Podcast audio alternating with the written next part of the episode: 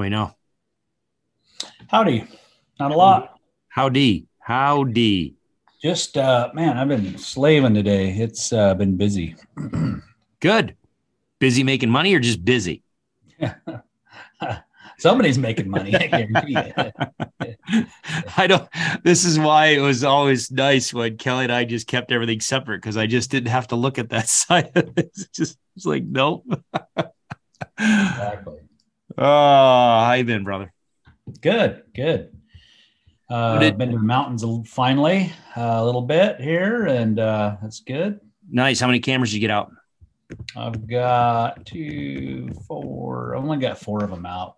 I'm gonna go out again this weekend after my uh, high school reunion and put out some more. And then I got another trip to put out some more. It's kind of late, but gee whiz, the damn uh, snow has and blowdowns have kept kept us out of the high country. Our snow just stayed forever. I got a ton of late, late or early spring snow, and then like blowdown city, like massive amounts of blowdowns everywhere. So Yeah, blowdowns suck, but I mean, you guys have been holding on to your snow this long.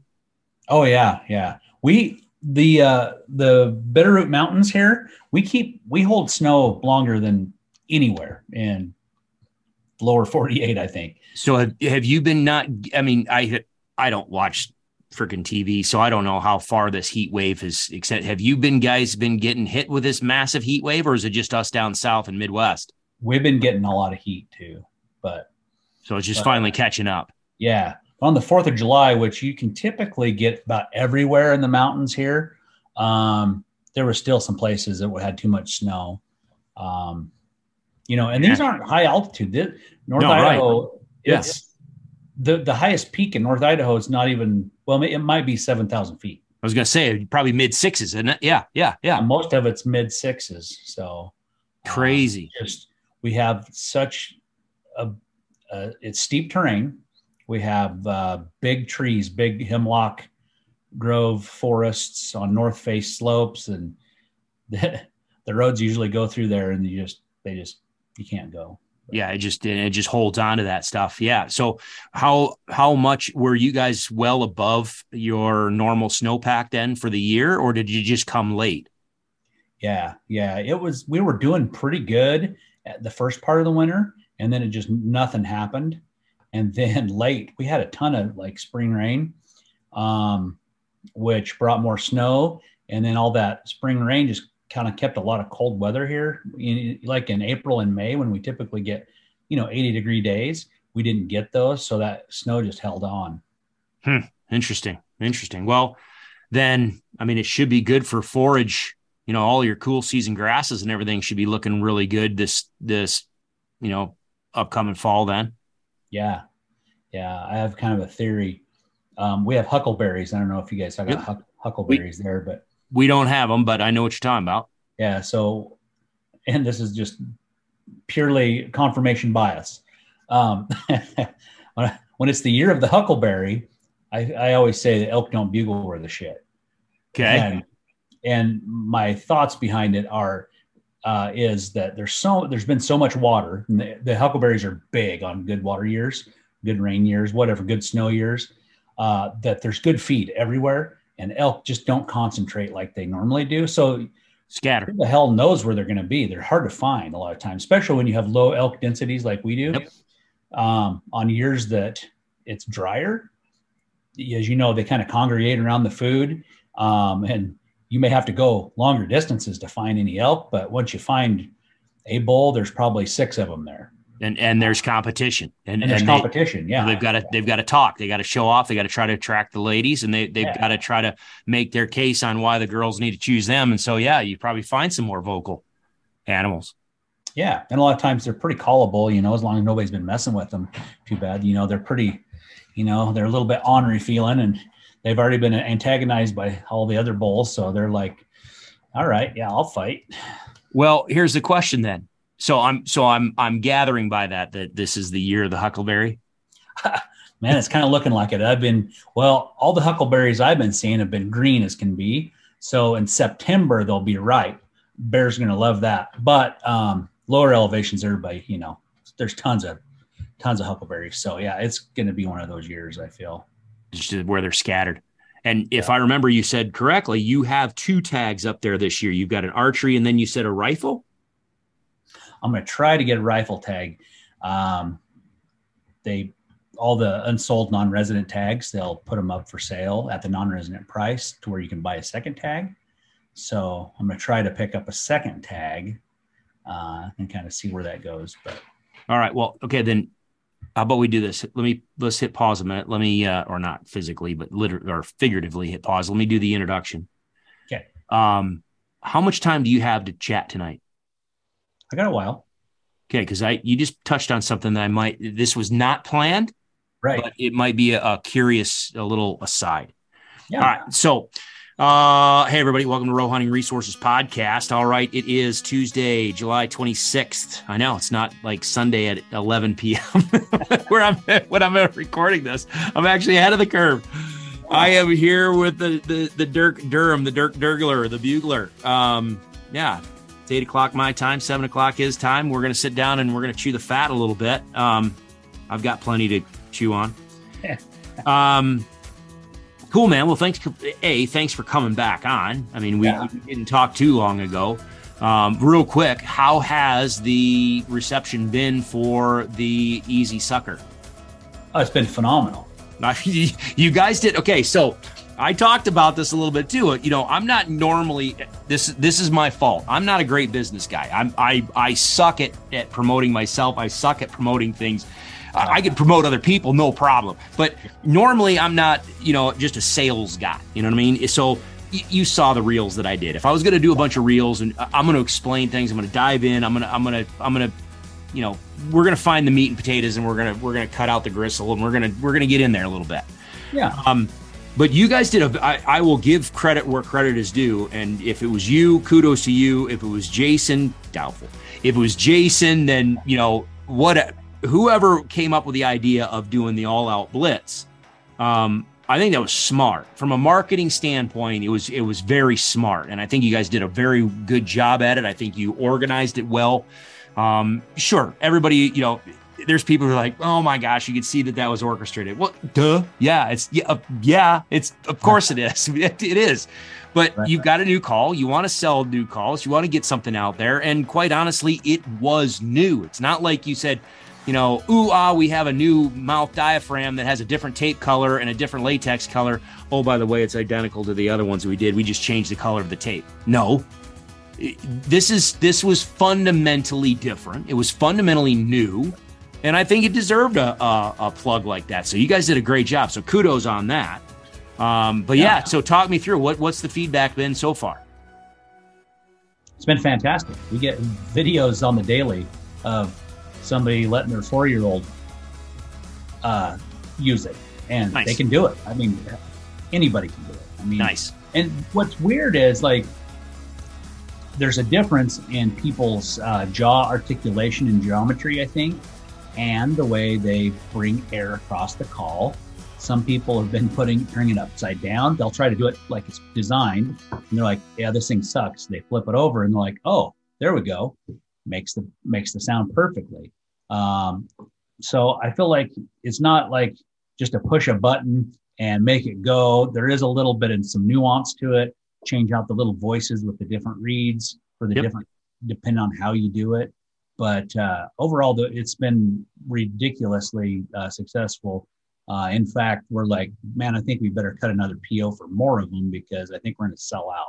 That I was going to that was going to be my next question is whether or not you guys were going to have enough from a supply chain issue are you going to be able to meet the meet the demand? Because I know that you you rolled out with a fairly sizable initial production line from what you said before.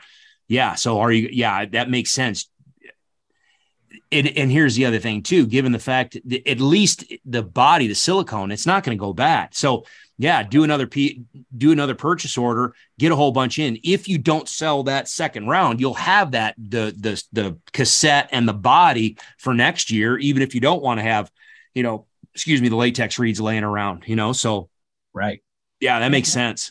And you have to think, you know, uh, just because elk season's over doesn't mean we're not continuing to like have people order calls.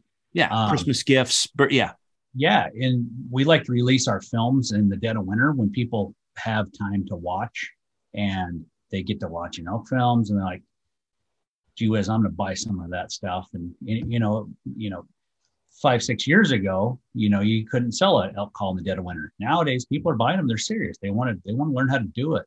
Yeah, and uh, and that's one thing that I've I've re- and probably um, failed on. a number of people It used to be where the educational stuff used to be seasonal, where it was you know the summer summer would ramp up and we get all of our memberships and all of our subscribers in the summer and everybody was just an all blitz. Man, the number of people now that are just like, nope, uh, they you know they're signing up for the annual or they're signing up in the dead of winter because they want to they they're just jonesing for it and they just want to dive back into it and, and pick it apart. So no, you're right.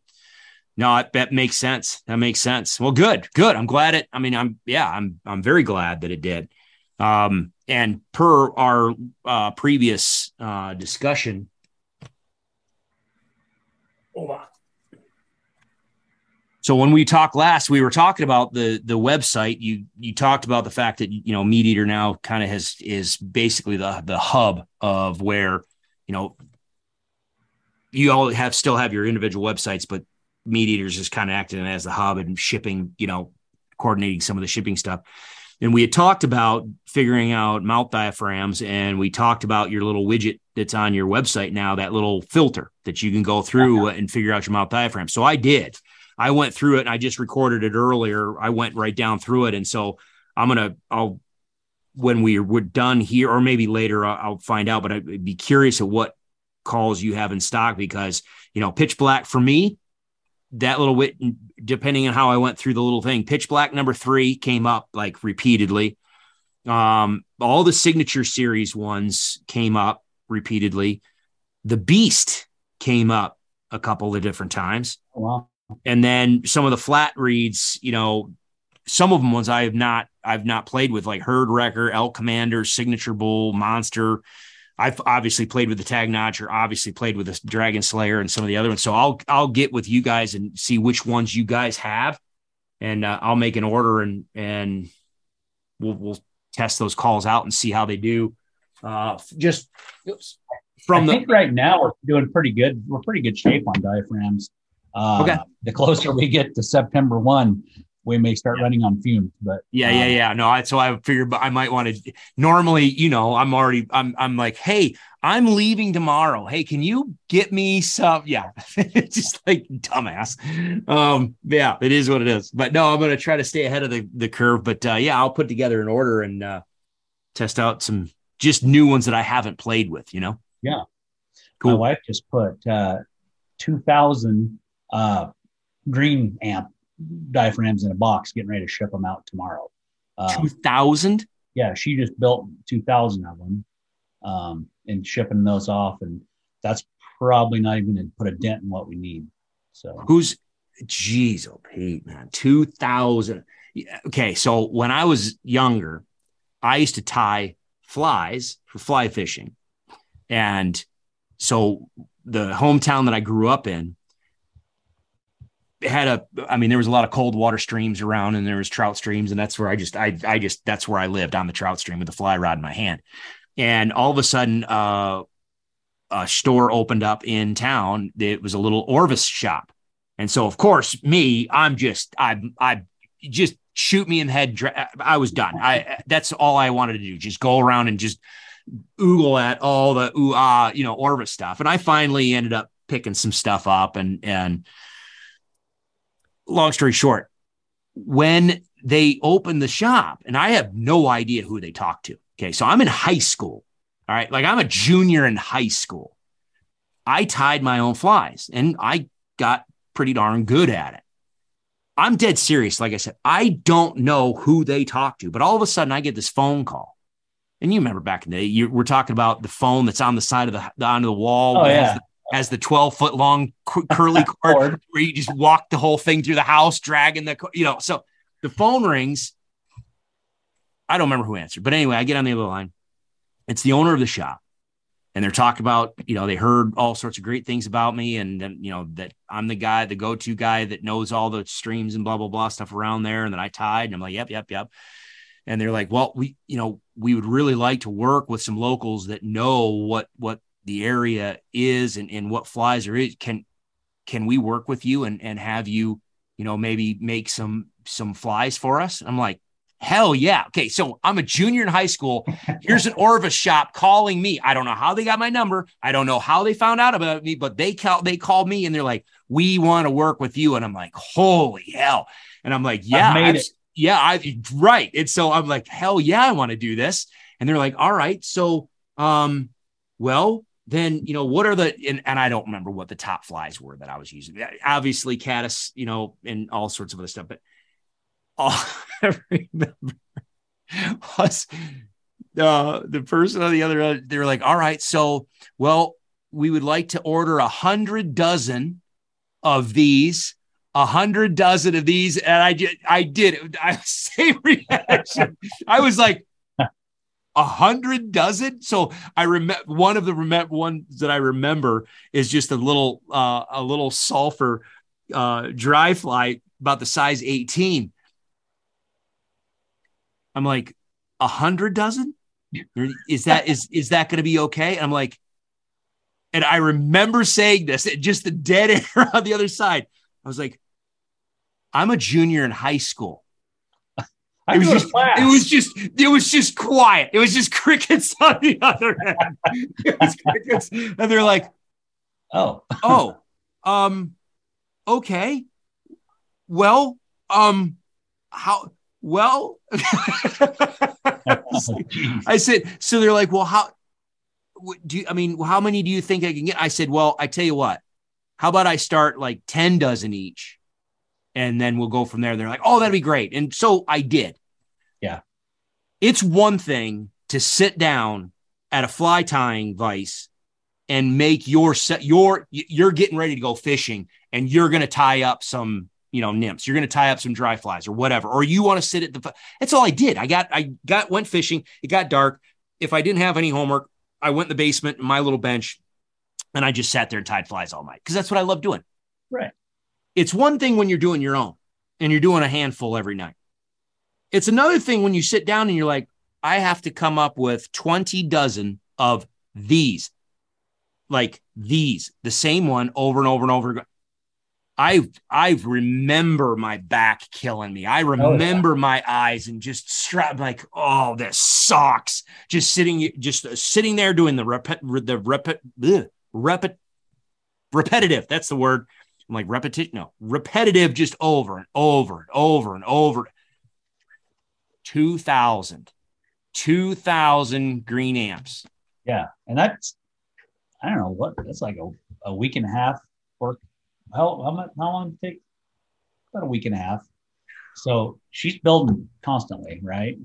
Uh, not to mention our other people that build. Yeah. So, um, so do you have, so is she on a, a pretty, I mean, do you two work together on a on a good you know massage therapy program where where you're back there just kind of just you know the, the the cold towel around the, the forehead and, and massage on the shoulders. You can do it, honey. Just another t- just another hundred tonight. You can do it. Let's go. She's over here looking at me like, um, you know, yeah, so I set you up for failure. Yeah. He's like, I'm kind of liking this idea now. I'm, I'm going to sweeten the pot here a little bit every 10 calls get you, you know, two more, two more massages. Oh, good. Oh, good. All right. Well, then let me then before I dive into what I wanted to talk about, then let's let me let's just touch on what you just said a minute ago. Idaho.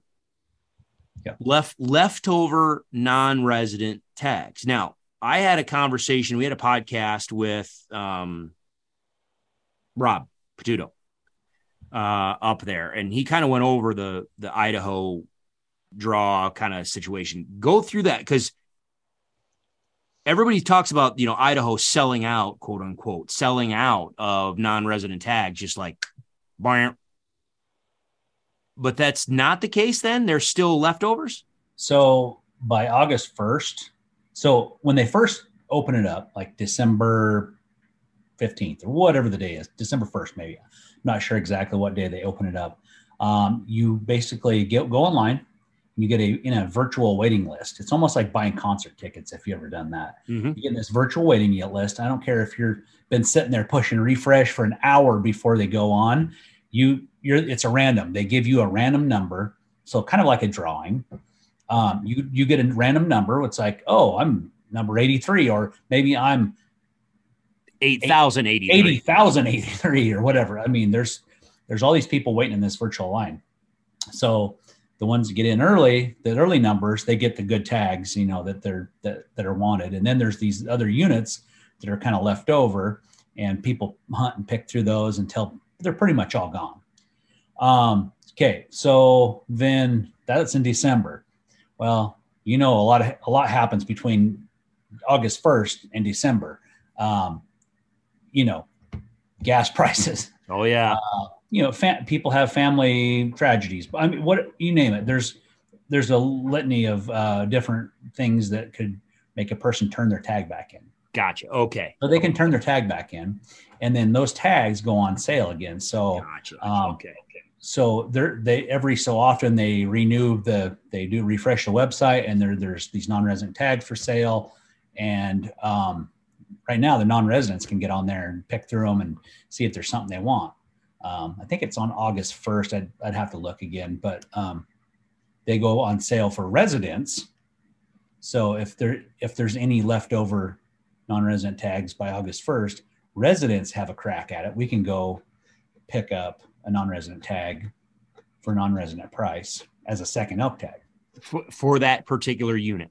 for a certain unit, which if Yeah, there's any left, you know, Okay. Um, you know, and sometimes there's nothing, and then sometimes there's some something. So, Sure. um, yeah. So Okay, I'm crossing that- my okay. fingers, hoping to pick up a rifle tag and uh, maybe go hunt some new country, um, kind of scout it while I hunt, if you will. Yeah. Um, Right. Right. so- Okay. Okay. That make okay. That makes sense. I was I was like, all right, what are are they selling our? Okay. No, that makes sense. All right. Well, that was a, that was a shorter conversation. Good. Yeah. All right. Well, I sent you a text on the kind of the premise of the discussion. Um, and I set up, so I've had a conversation with Jay Scott, Jay Scott Outdoors.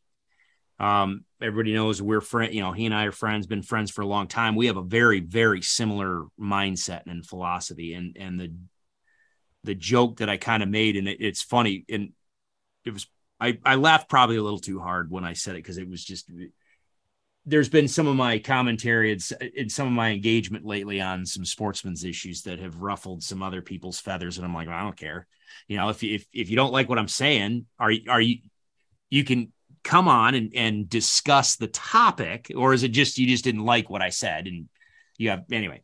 So I, I joked. I said if somebody comes up and just cracks me in the jaw, it breaks my jaw like three different places, and I've got to have my jaw wired shut and I still want to go elk hunting and I can't call at all, who would be the people I would have no problem following around the mountain with and having them do the calling for me? It, if I have a functioning, if anything's even remotely functioning, I'm the guy that's doing the calling. You know what I mean? That's just how it is because that, that's what I love doing. But if I couldn't, who would it be? And it would be Jay, Steve Chappell, and you. Now, the issue, not the issue, not an issue, but the interesting thing about that for me was I thought, you know, what I know and what I've seen of you, Jay, well, Jay and I have, I mean, almost identical calling philosophy.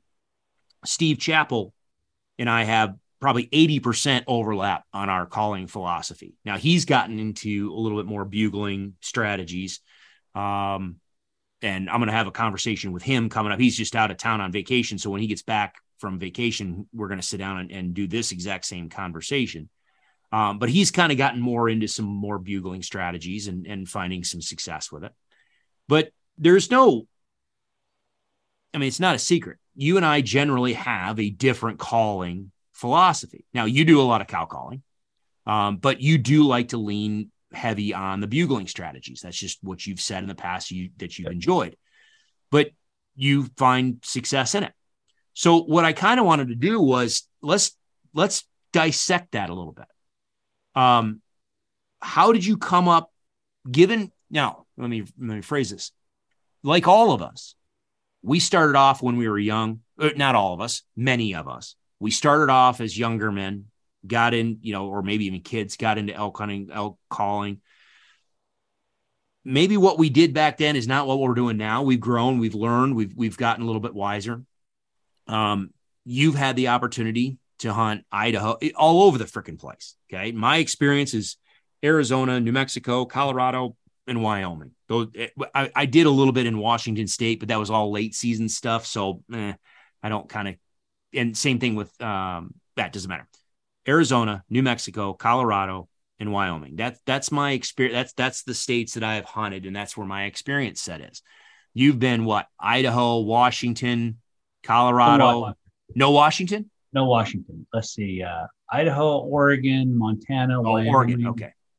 Um, New Mexico, Colorado. Okay. So That's you've been, yeah, you've been all over the place too. So, um, let's start with where, when did you start calling?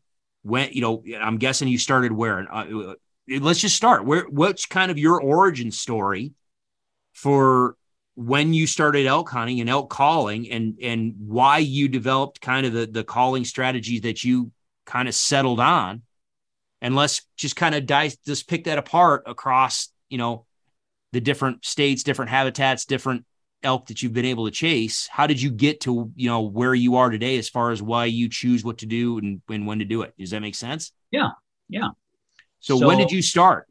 So i was 15 years old and i i went i went bear hunting. I was sitting by this pond right? Had my dad drop me off. I was 14 at the time, dropped me off an hour before daylight. I walked about a mile in the dark uh, down this old logging road and sat by a pond because I've been seeing bear tracks. And I'm like, well, maybe a bear will come and it had been hot. You know, it was September 1st and it had been hot. I'm like, that bear is going to come get a drink first thing in the morning and I'm going to shoot him. So I go and I sit down by this big ponderosa pine and, and I got my seven mag and I'm, I'm ready to, ready to go and I'm sitting there and the sun comes up and the birds start tweeting and man, it just the just your quintessential September morning, just beautiful, crisp. And uh, the sun comes up and it'd been up for about an hour. And I start hearing a bunch bunch of rustling in the brush. I'm like, okay, here we go. Here comes that bear. I slowly ease my rifle up on my knee, a little closer, get it up on, up in my shoulder, and I'm getting ready.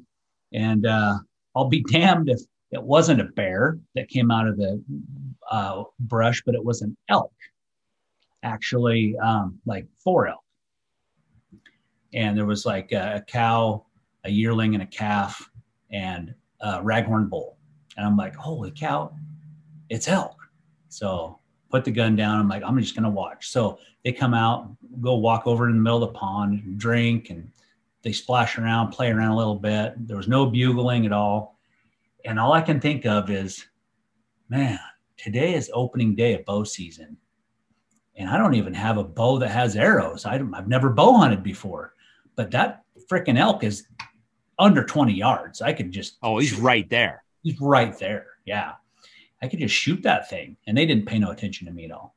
So they mill around, drink, and fart around. And then they kind of walk off. And I'm like, I couldn't, I couldn't stand it. I was, I was, oh, oh my God. So of course my brain's just like making all these plans. Okay.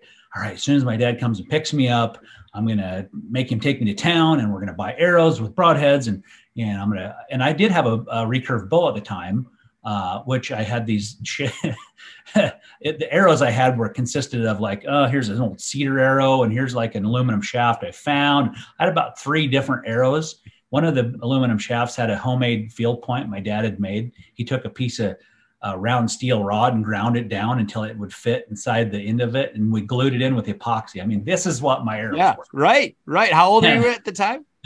14. Oh, 14. So yeah, so yeah, keep going. So no, I mean, shooting, dude, it's it's similar, man. Keep going. but I've been shooting shitty ass recurve bows since I was 10 probably. Yeah but, but, but you're plinking. You're just you're you're you're you're what does ted nugent say? You're you're watching the mythical flight of the arrow. You're just pulling back and watching it yeah. just like yes this is awesome. Yeah. Trying to shoot robins you know?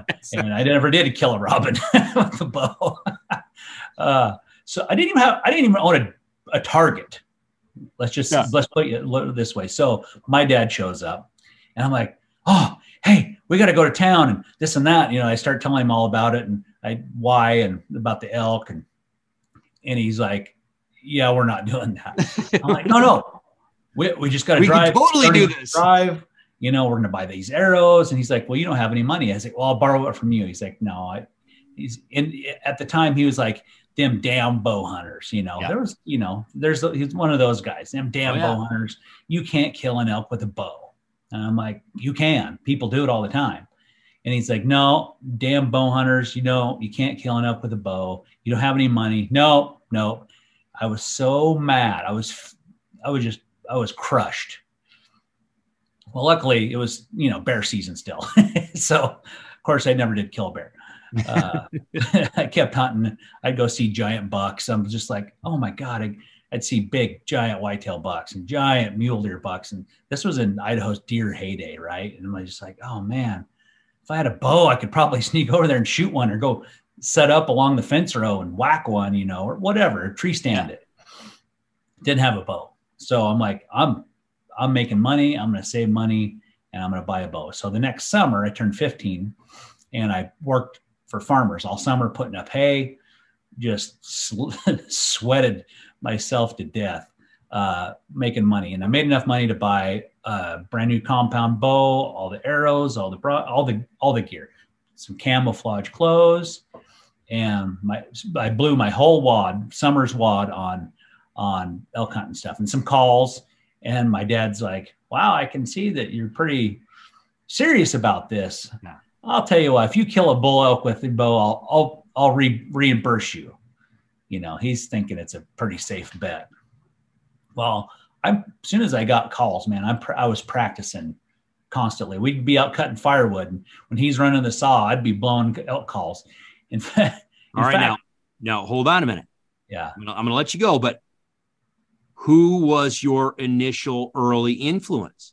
Who were what? Who were you? Was it Larry Jones, Larry D. Jones? Was it Dwight Schuh? Was it Will Primos? Was it Carlton? Who who were? Was it Rocky? Jake? Who are you at that time? Because that's the thing. Was a lot of people. I mean, we're not that old, but we're old enough. There was no internet. There No. was no. I mean, hell, there was there was just barely this thing called VHS tapes that you know you could you could go buy a movie so most of the time you're going to a seminar you know listening to somebody or in person or you might have gotten you know found a, a D, uh, dvd uh, a vhs cassette of somebody talking about there so who who kind of was your first entry level influence back in the day Well, I had this teacher at school who had seven hours of tapes that VHS tapes, Yeah. all combined onto one master tape. So he'd rented movies, Yep. dual VCRs, played, recorded, and they had this seven hours of like different videos. And you know, it, there was Larry D. Jones and Dwight Schuh and uh, some guy named uh, McClendon or something that hunted in john Arizona mcclendon yep john Yeah. mcclendon yep hunting at the the White White Mountain Indian Reservation or whatever. probably yep And uh, anyway, and there was this, you know, Glenn Barry, and you know, um, so I watched all these things, and and then I read the book. Uh, Dwight Schuh wrote a book about calling elk. I don't remember exactly what it was called, but I read that book, and it was a good book. It kind of explained, and it's funny to. The, Today, the ta- the tactics we talk about today is no different when- than what they talked about in 1989 and before. Correct. Like, correct elk have been doing the same thing, and we've been doing the same thing. So it's nothing, nothing really new. I mean, think about turkey hunting. I Yeah. mean, you, you go back to, I mean, back way, way, way back to the the original turkey hunters that were, you know, that were out there just pioneering some of this stuff. It's the same damn thing that we're doing today. I mean, it's just like you sit it, sit up against a tree or a rock or whatever, and you call. There you go. I mean, we can play with the nuance of what we're going to say and how we're going to say it. We're going to, we're, we've got different decoys. We've got all sorts of other stuff, but the fundamentals, they haven't changed a bit. No, no. They, yeah, hangups. You know, they always talk about hangups, you know, and talking about, you know, Larry, uh, Dwight Schuh's book. And I'm like, textbook. He's like, it's never a textbook case. So, you know, maybe every now, but hardly ever. It's never just a textbook. This is what the textbook scenario is, but it's never the textbook scenario, which is still true today, of course.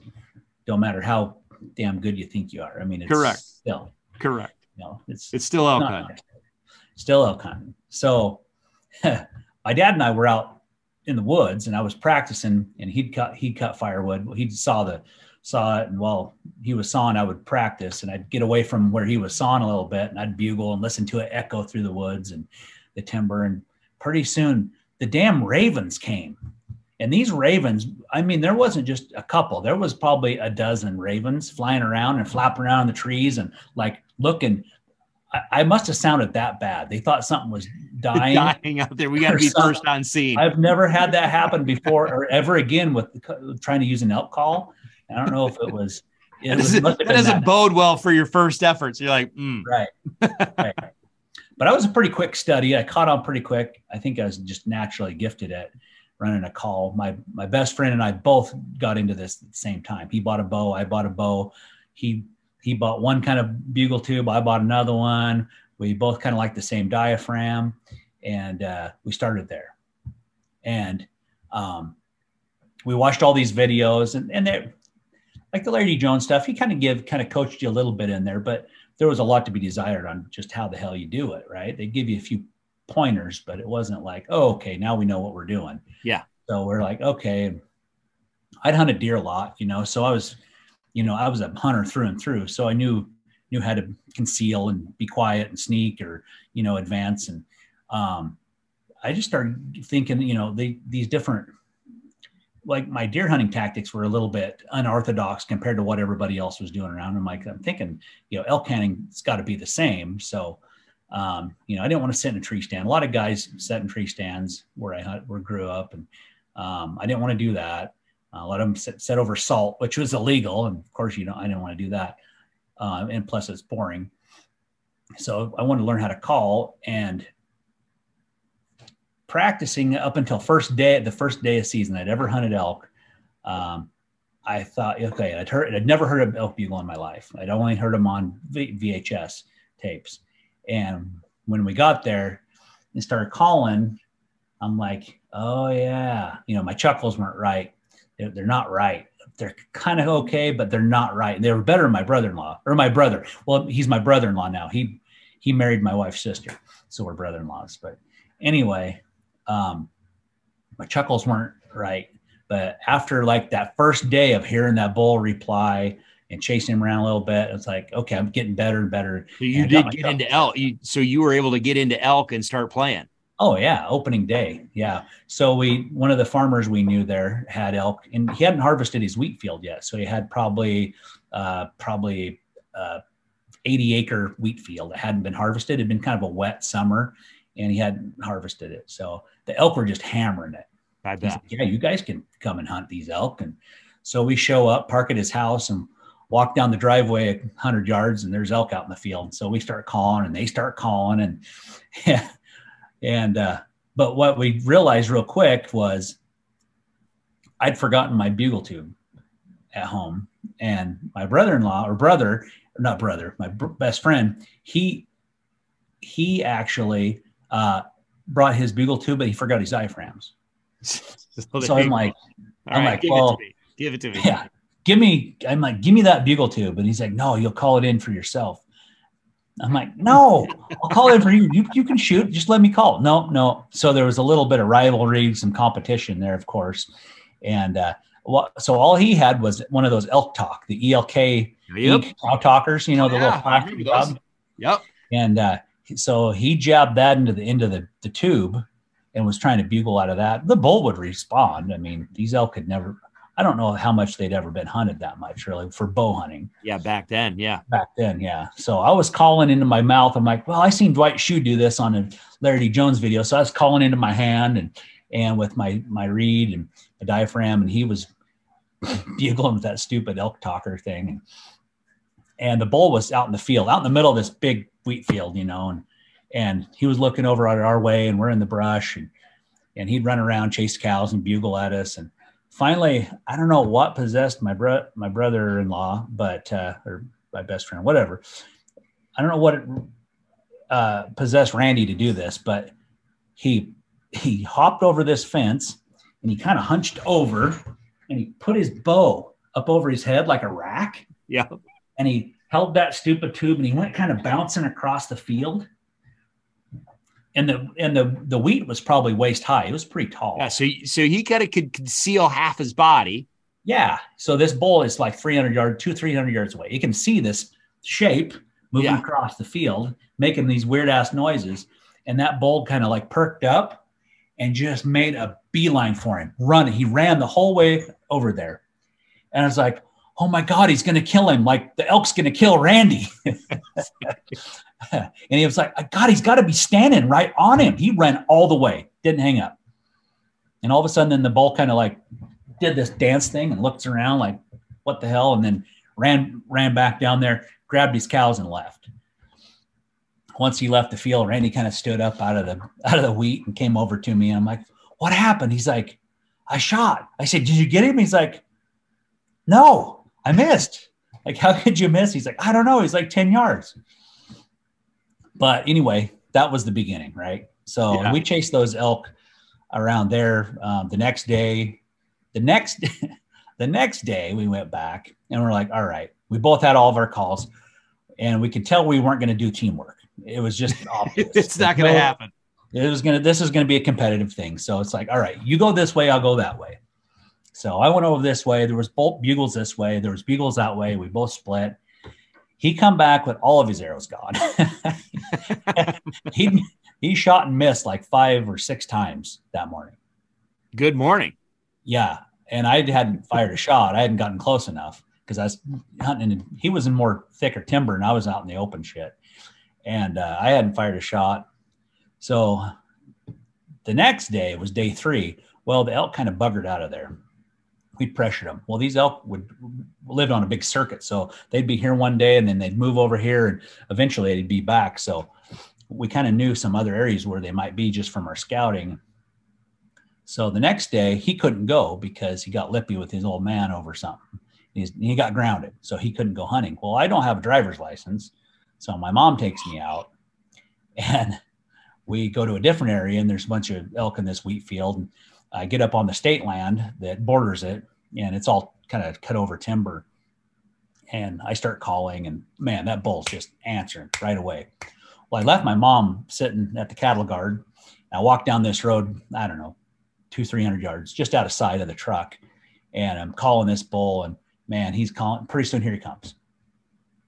And I get down like, well, there's damn road graders in the road. And I'm like, I got to get past it. So I get past the road grader 20, 30 yards. They've been kind of logging.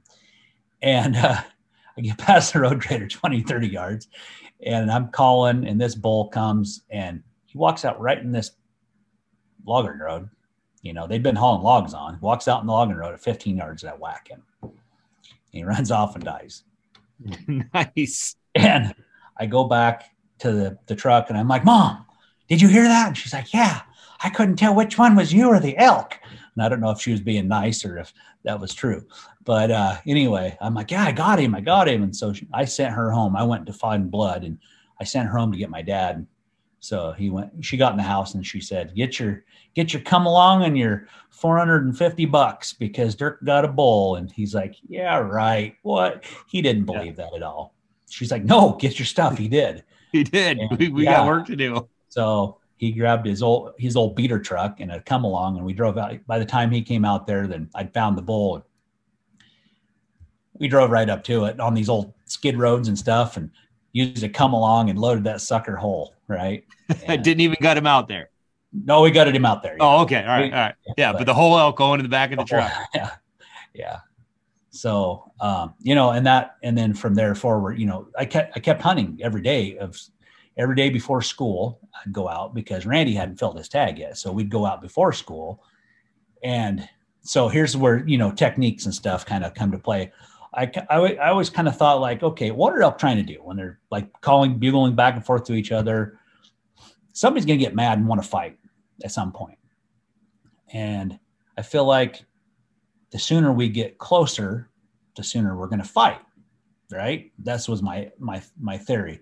And then if you look at the time schedule in the mornings from daylight till we had to leave for school, now the time crunch is really small. So as soon as we'd hear a bull, we would just all right, run. We would Go get out. run and get close as we could because we, we were hunting, you know, 15 minutes from the house. You know, it, we had elk in the low country, right? So we'd run towards these elk and get close and like, okay, slow down. We're close. Now we'll slow down and start. Now, now we're up close. Let's start calling. We had this time, scale, you know, we'd have bolts going, coming, and it's like, we got to go. We got to yeah. be late for class. So we'd leave and and we'd get to school and the teacher that gave me the, the video would be like, all right, how'd you do today? And we'd always be late, but he he forgave us because he wanted to hear elk hunting stories. So, um, but anyway, that so that kind of formulated that whole idea, like um, fast, fast, like get there, get on the bulls while they're still in the mood, while they're still talking, and uh, catch them, catch them before they get out of the mood, basically, or before we run out of time, got to leave. And uh, in that country, there in that low country, those things would they would bugle for a while in the morning, but they would they'd shut up pretty quick and go lay down. And they didn't really call from their bedding area too much. So, um, so same time crunch was like, we got to get them before, before they lose interest or get, go lay down somewhere because it was so thick country where they bed. It's like, there's no way to get up close and sneak in on them. So, okay. So, close so, and call them in. All right. So let me, let me dissect that a little bit. So what you're saying, so if I'm listening correctly, these elk are, are feeding at night down on ag fields. Yep. All right. And then as the day daylight creeps in, they're going to retreat back up the mountain, get that, and maybe they're on private property, maybe they're on state land or forest or whatever, but they're heading up the the hills. Um, steep and, and thick. flat country. It's rolling. Oh. It's it's pretty. So there's not even they're not even climbing up on a big tall ridge. You know, a ridge a ridge to the draw would be like, you know, maybe 20, 30 feet difference. It's like pretty rolling country, gentle country. But you said it's thick, but it's thick timber? Yeah, thick timber. Yeah. Oh, okay. All right. In spots. In spots. In, yeah. So you got so you got logging areas and you got that thick timber that they're they're retreating into. So you're catching them as they're leaving those their feeding areas. They're just now heading into the timber. So yeah, that makes sense. I mean, They've been out in very open areas all night long. They can keep an eye on each other very, you know, visually very easily. But now they're heading into headed to bed. They're heading into thick cover, which is going to predispose them to want to talk yeah. and you know vocalize whether your cows or your bulls, but especially your bulls. Your bulls are going to start bugling quite a bit, just advertising, "Hey, we're heading up, we're heading to bed, and this is where we're going. So if you want to join us, join us." And and we're talking about back in the day when they were largely unpressured by you know bow hunters and callers and, and everything else you know they were just being elk doing elky things yeah. yep okay. exactly. all right so exactly. as you so then as you progress then through your high school days i'm guessing you just kind of got better at you know your techniques and stuff but but you okay so let's let's break it down i lean heavy on a call cow calling strategies but back in the day, you had a little bit of both. You know, the education, you know, that oh, whether it was Dwight or or Larry or anybody. Now, John McClendon, no, I know John. I I I I love John. Um, I've hunted and worked with John. John would always lean heavy on a cow calling strategy. Um, so as you were going through there, you're you so at this time though, you're still in school, you're you're still hunting that same type of bull. Yeah. That very vocal, thick timber, um, chasing them early in the morning, just trying to get on them. And, and just, and again, and, and I understand where you're coming from. Time is of the essence. Yeah. They're, they're talking now. We've got an hour and a half.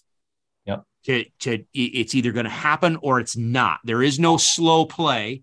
There is right. no being patient, following. This is, we, we're, we're, we got our school clothes on under our, you know, camo and, and we've got to try to make it happen. So you are predisposing yourself to a more aggressive style of hunting strategy based on what you're dealing with. Right. Time constraint.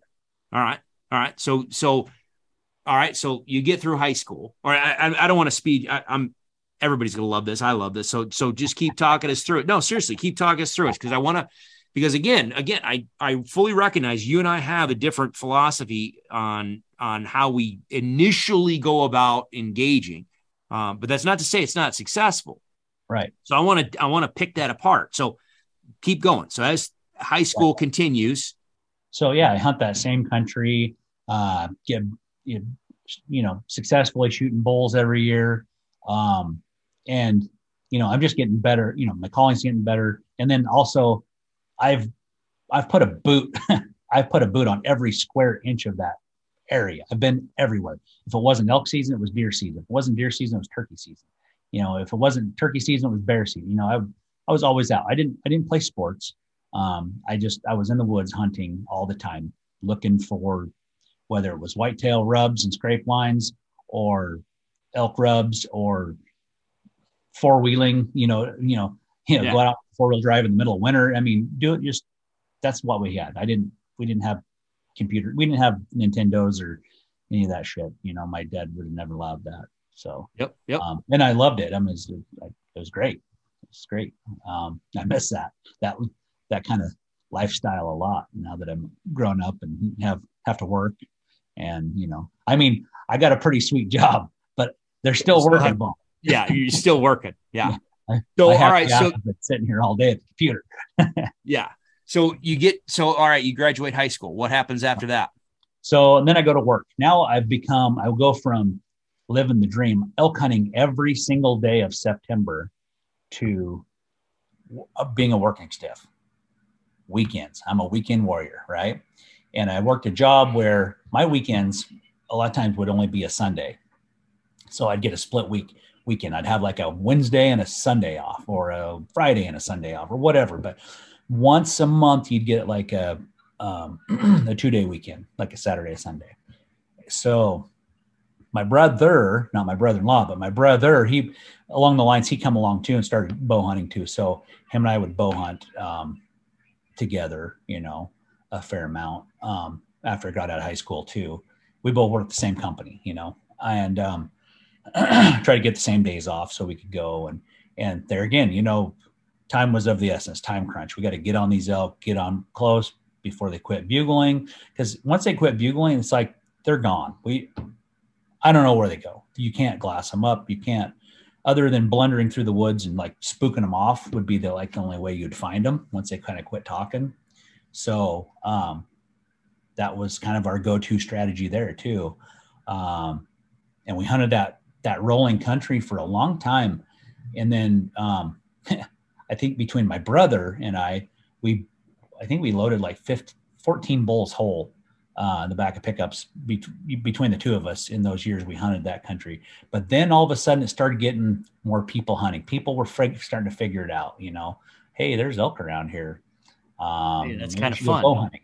Yeah. You know, they just slowly there was, you know, we couldn't blame it on Facebook and we couldn't blame it on guys' YouTube video series. I mean, we just blamed it on, you know, people just figured it out. I mean, there's there's elk here, loose lips sink ships, right? Yeah, and they're seeing their buddies coming back, and and you know, especially if you're in school, you're in the lunchroom or you're at the gym or whatever, and you're just like, oh my gosh, this was incredible, this blah blah blah, and everybody's just just ooh ah ooh ah ooh ah over everything, and at some point they're like, man, I want to try that, right? And and to be honest, we were super secretive, like not like never like tell hunting stories other than like, yeah, I got a bull. And where'd you get it? Oh, and if I can, if they ask where I got it, be like, oh, I got it out so and so, like completely a place where an elk doesn't even live or never has lived, right? Smart and, uh, man, smart. That's what I did for years oh, yeah. on my where I was public land hunting. I, you'd you'd trip we'd have a great morning where same thing i had those mornings where i missed six different bulls in a morning and you know or you know we just it was one of those epic mornings and we'd be hiking back down the trail headed to the camp and you'd run into other hunters and they're like man dude i'm not seeing it you guys seen or heard it we're like no, man, there's nothing. Meanwhile, my quiver is just a mess. It's just oh, yeah. there's just dirt crammed in broadheads because because I've been lit. Nope, haven't seen a thing. Like, just keep on moving. oh yeah, yeah. To this day, I'm pretty tight-lipped a lot about a lot of that. Correct. You you learn that you have to be, otherwise, yeah. well, there it goes. Right. Yeah. Hard work. Um. So we need to branch out. And my grandpa had hunted a, a, place up in the mountains, you know, long before I was a twinkle in my father's eye, right? My my mom's dad and family had hunted this place up in the mountains, and we'd been up there when I was a kid, you know, picking huckleberries or whatever. It was absolutely beautiful elk country. So we started going up there, and man, I wish I'd have known half of what I know now back then because I had no idea. I mean, we'd roll up there. We had our bow, um, our release, uh, a pocket knife, a Mountain Dew. Uh, that was it. When we first started to go up there, we didn't even have a pack. Like we didn't have, I didn't own a pack frame. Why? All the other elk that you've had, you just come along them into the back of the truck. Yeah, yeah. And I figured, oh, we should kill one. I'll just we'll cut the, a quarter off and I'll I'll carry it. Right. Yeah, I'll throw it over your shoulder. Yeah, I was a strong young lad, you know, strong back, weak mind. So well, uh, we, we have we have friends that I, I, said I've told you this before. We had friends up in Grangeville. Yeah, he, he worked logging, and yeah, when they killed an elk, he would just cut the hind quarters. He would cut the spine in yep. front of the pelvis. Yep. Take the hind quarters over his shoulder, just what an animal. And up now, this is Grangeville. Like yeah.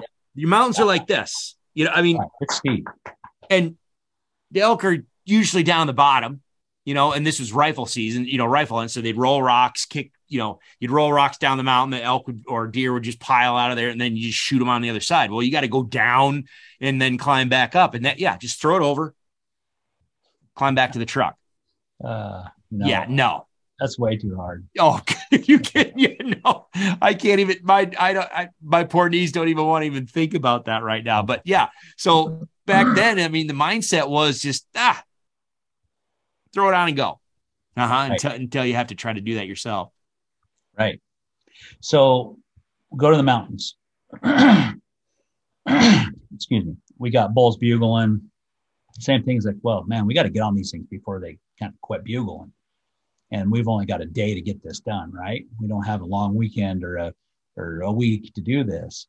So again, we would, as soon as we hear them, like, okay, let's go. And we just beat feet to them and then try to call them in. And the first backcountry bull we shot, my, it was, it was amazing. You know, uh, it was an amazing, well, leading up to that day, had been like hot weather, full moon, couldn't buy a bugle.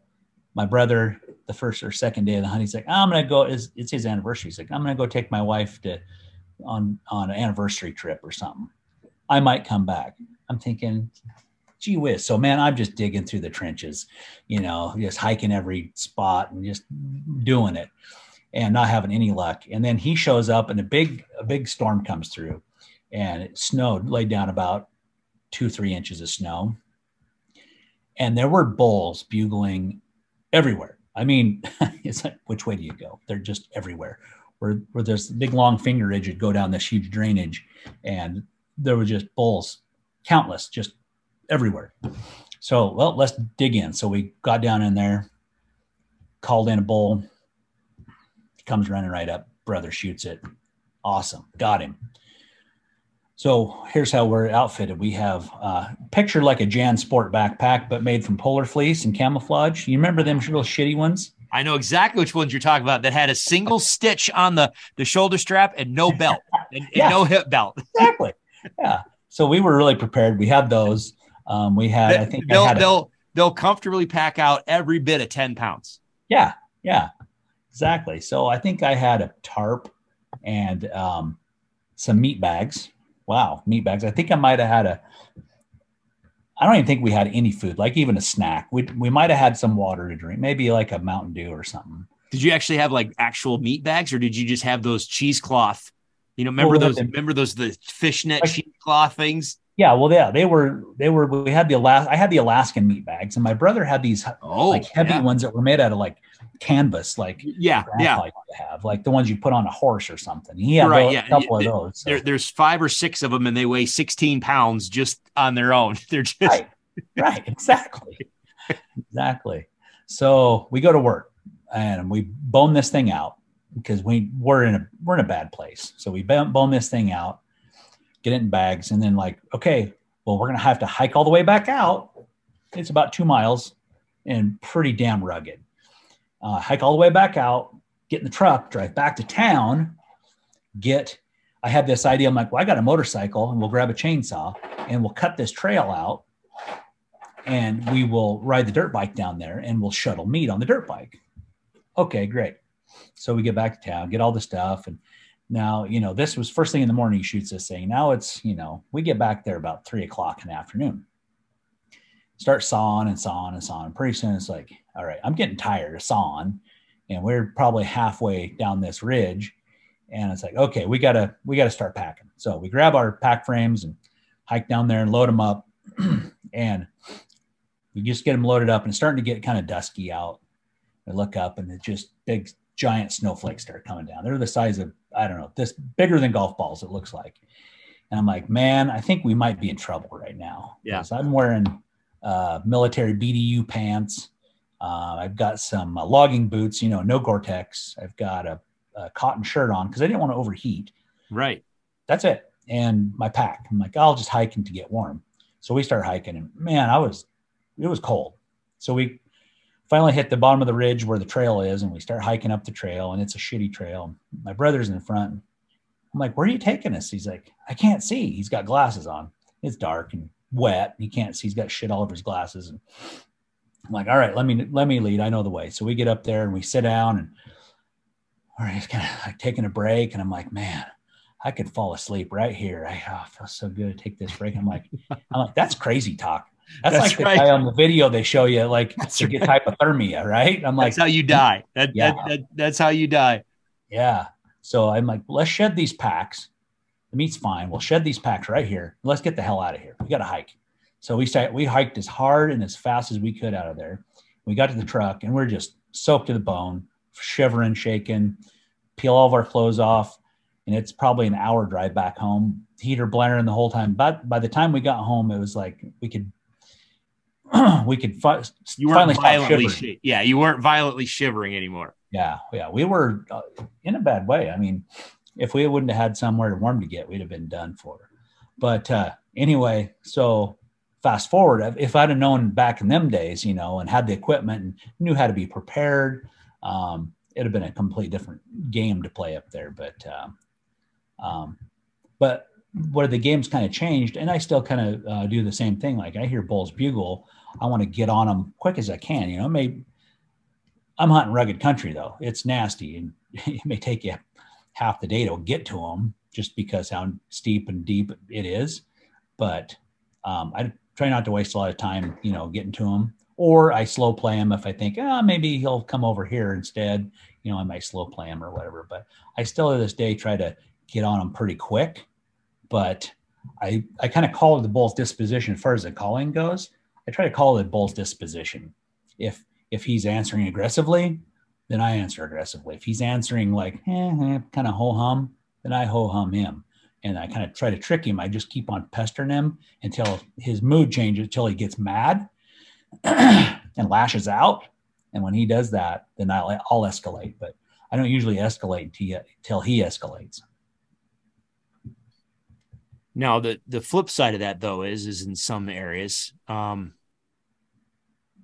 I mean you you get into those bugling scenarios where yeah, you, either either they're gonna finally get pestered and come, and and I have I've killed bulls like that. I mean, hell, the the biggest bull that I've killed, twelve year old freaking giant, I called in with a bugling strategy. Um, I mean, just that's all he that's he didn't care about cow vocalizations. What right later on we figured out was um, for this particular area that we were hunting at that, you know, at the end of August, Colorado started uh, back then, the uh, season started the last weekend of August.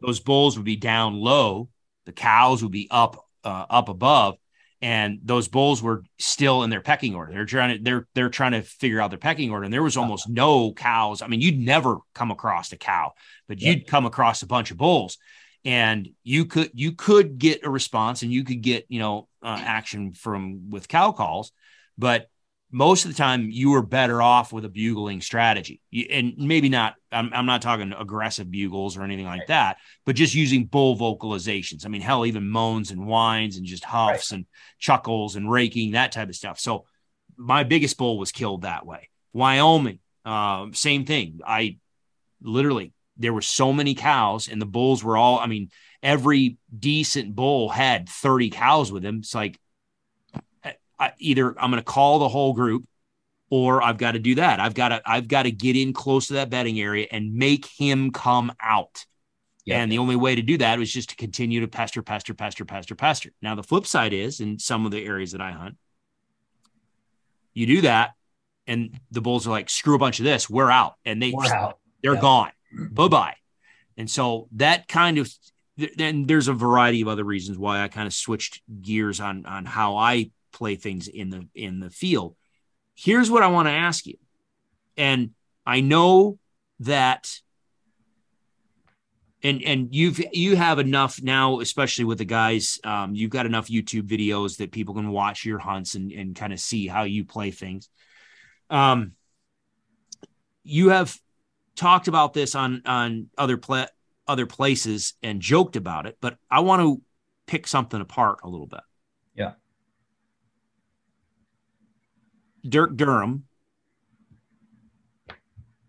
calling strategies tactics versus Doug Flutie.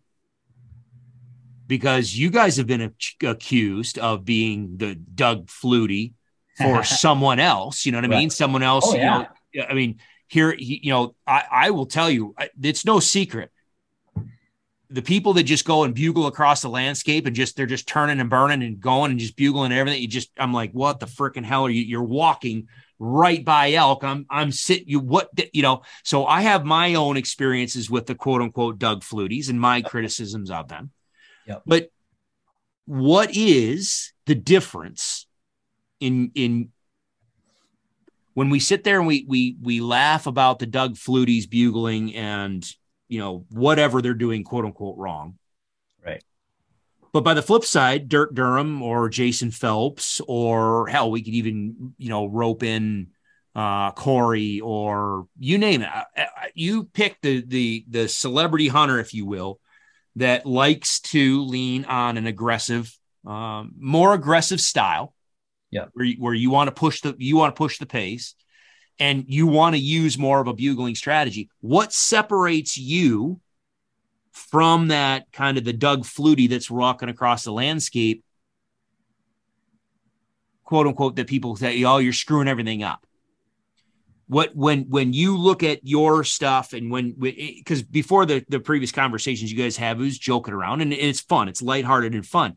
But right. I think there's some hmm. important differences there that need to be kind of teased out. When when you yeah. look at what you're doing on the landscape, how do how do you make sure that you separate yourself and what you're doing from what the average, you know, the the average Doug Flutie on the landscape might be doing? Does that make sense? Yep, yep, yep.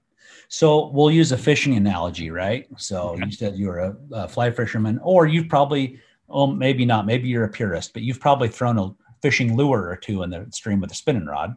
Yeah. Okay. So you you're a fisherman. You walk up to the stream you look out there, you assess, you're like, okay, immediately your eyes are picking out a part of the stream of where fish are going to live. Okay.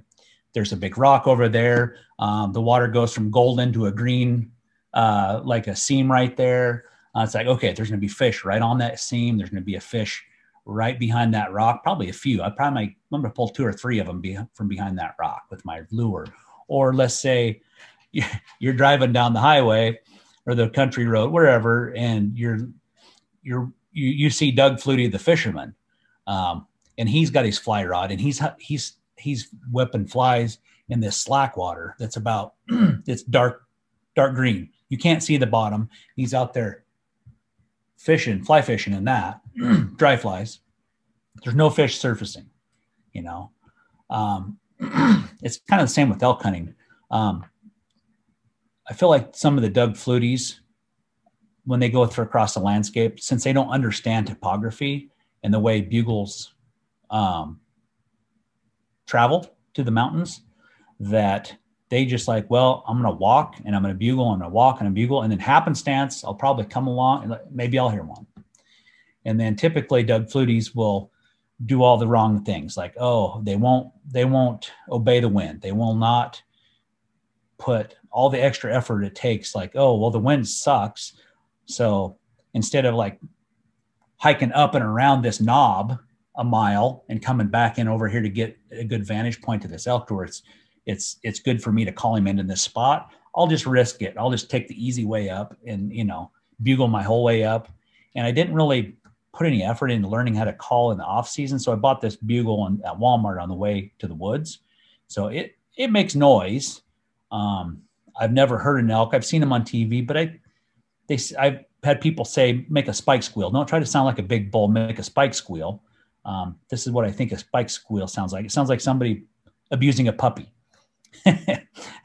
so that's kind of like your your um your your fishing like somebody that's done a lot of fishing they go to the stream they cast their line into likely places where you're going to catch a fish if you don't know anything about fishing it's like oh there's water there's fish in it. I'm going to just walk up and i'm just going to throw my line out. I seen fly fishermen you know he's in the you know fish, fishing in the obviously the wrong spot for the kind of fishing he's doing. You know he should have had like a, a worm on a sinker and the, and it's a sucker hole you know there's there's suckers in the bottom. I mean it's completely different kind of fishing right? So i feel like it's that same kind of same kind of thing. It's like that the inexperience or maybe the lack of knowledge of the landscape and elk the your the the aka doug fluties uh, kind of fit into that category um, whereas you know if you're sitting on the ridge across the valley from me and you hear me walking up through there you probably think oh gee whiz that's there's old doug flutie over there. But what you don't understand is like I'm dissecting every piece of that landscape. I'm calling into the likely spots. So as you traverse a ridge, let's say I try, I'd like to be up on top of the ridge, and I want to I want to call into each little nook and cranny. You know, I may call a little bit on this side of the ridge. If it's not that far, I'll walk right over the other side and call over here. Then I'll zigzag my way across, picking apart every single draw every little nook and cranny on that that spot, looking for all the north faces to where the likely places where I think a bull's going to be. I heard him this morning at daybreak, but now it's 12. Now I got to find him. I root him out. You know, I'm looking at my my onX, whatever brand of mapping software you got on your phone. It's all the same, right? You know, it, it tells you topography and what what slopes are are north facing slopes. Just find the north facing slopes. You're probably going to be bedding there ish. You know, they bed everywhere, but that's a pretty likely spot.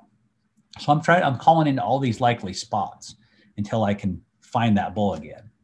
Uh, if I didn't like really pinpoint him, let's say it's like way over there and it's taken me half the day to get there. I'm going to get over there into the likely spots where I think he's going to be. I'm going to call a lot, but it won't be indiscriminately. I won't be just like walk 100 yards, blow my bugle, blow my bugle, walk 100 yards, blow my bugle, you know, fire off a couple hoochie mamas in tandem. Um, uh, you know, it's it's it's calculated, I guess, and that that would probably be the biggest difference on there. Gotcha. Because I mean, that's the other thing too is,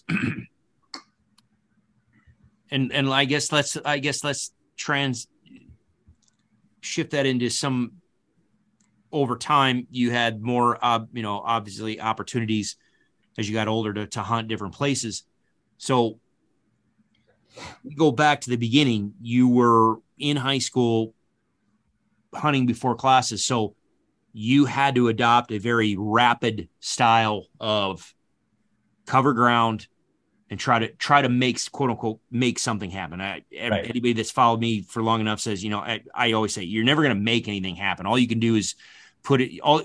The only thing you're going to make them do is run away. All right. you can do is put in their mind what might be in their best interest. You know right. what I mean? And, and try to play that. So, but you're, you were, you started off in a situation where it dictated that you take a more aggressive strategy and move across the landscape quick. And to be honest, you were, you started off in an area where that was absolutely possible with the logging roads. easy. The, yeah. Yeah. Easy. And then as you start transitioning you in the mountains and other places what you were just talking about you're you're you're covering country you're checking in this pocket you're checking in that pocket checking in this pocket that you know again you're covering country and you know you're you're you're out there trying to again you know the quote unquote make something happen you're you're you're trying to drum up that activity and right. if you don't get activity in that area okay, okay, then let's just flip this around. You know, there's a good bull in that area, and he doesn't. He's he doesn't bugle back at you. Are you are you going to say no? I'm going to park it right here, and I'm going to wait for that particular bull, or you or is your mindset that you're like, nah, he doesn't want to play. I'm going to go try to find something else and maybe I'll come back later or screw him. I'm just going to, I'm just going to keep on going and finding a different bull. What, what's the, what's your, yeah. So I, if that, if, if I'm like, uh, there, I'd seen a bull or heard a bull there and, he, he's not gone. Right. But he's not talking. Um, everything's different. You know, let's say, um, I've expended a ton of energy to get to this spot and I've got quite a bit of time, you know, enough time to, to where I can like, okay, let's, let's slow things down here a little bit and see what we can turn up over an hour's time. Okay. We can do that. Um, or if I'm just like, there's a couple other places over here up the, up the ridge. I'd like to check. I'm to put that thing on ice and I'll come back.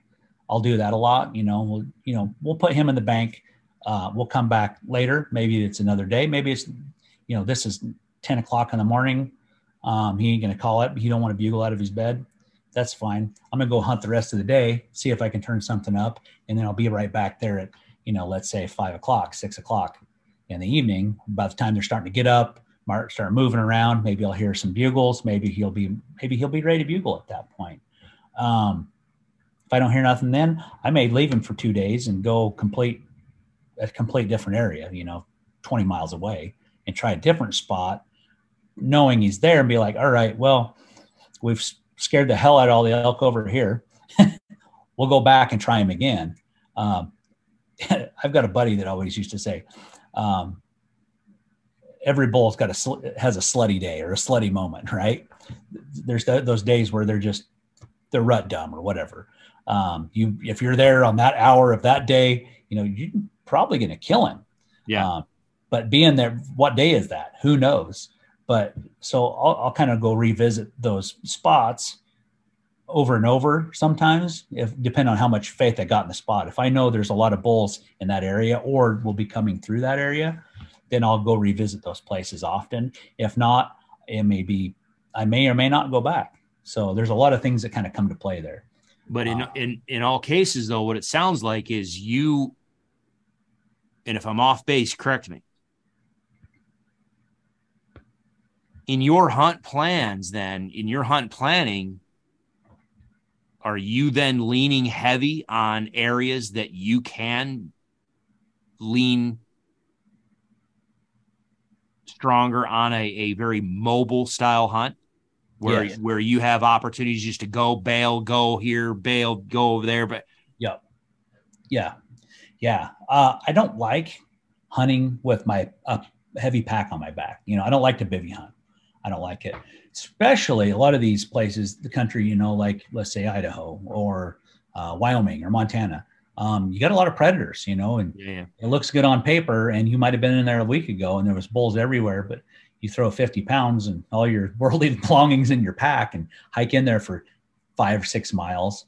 It could be a ghost town.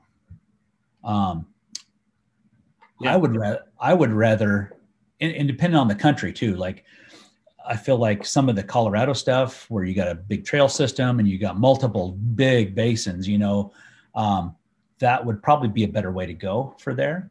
Um, but I like to be pretty mobile to where, you know, depending on the area, you know, let, us say Wyoming, it, it would be pretty easy to go into a, into a big area, uh, put in 10 to 15 miles in one day have a lot of encounters, um, call some in, spook them off, kill one, whatever. Um, and you could blow up that area pretty easy in one day. Yeah. Right? Yeah. So, um, and I feel like your best opportunity to kill an elk is probably on your first encounter with them.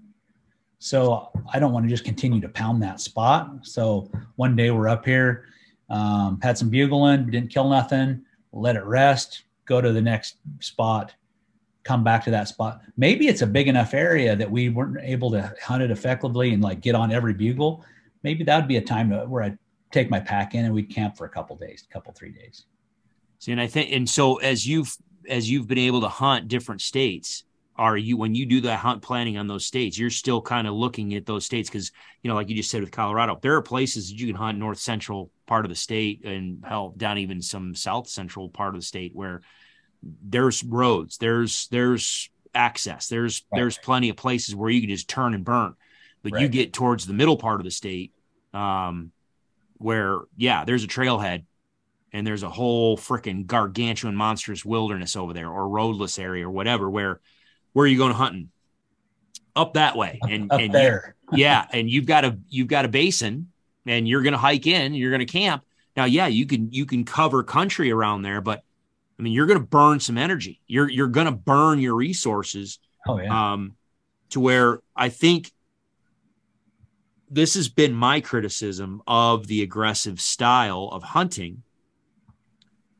And it, I think it goes back to what you were saying about your what your difference. I, I do I do like the fishing analogy, uh, the difference between a, a Doug Flutie and and someone who knows what they're doing, utilizing a more aggressive uh, calling strategy.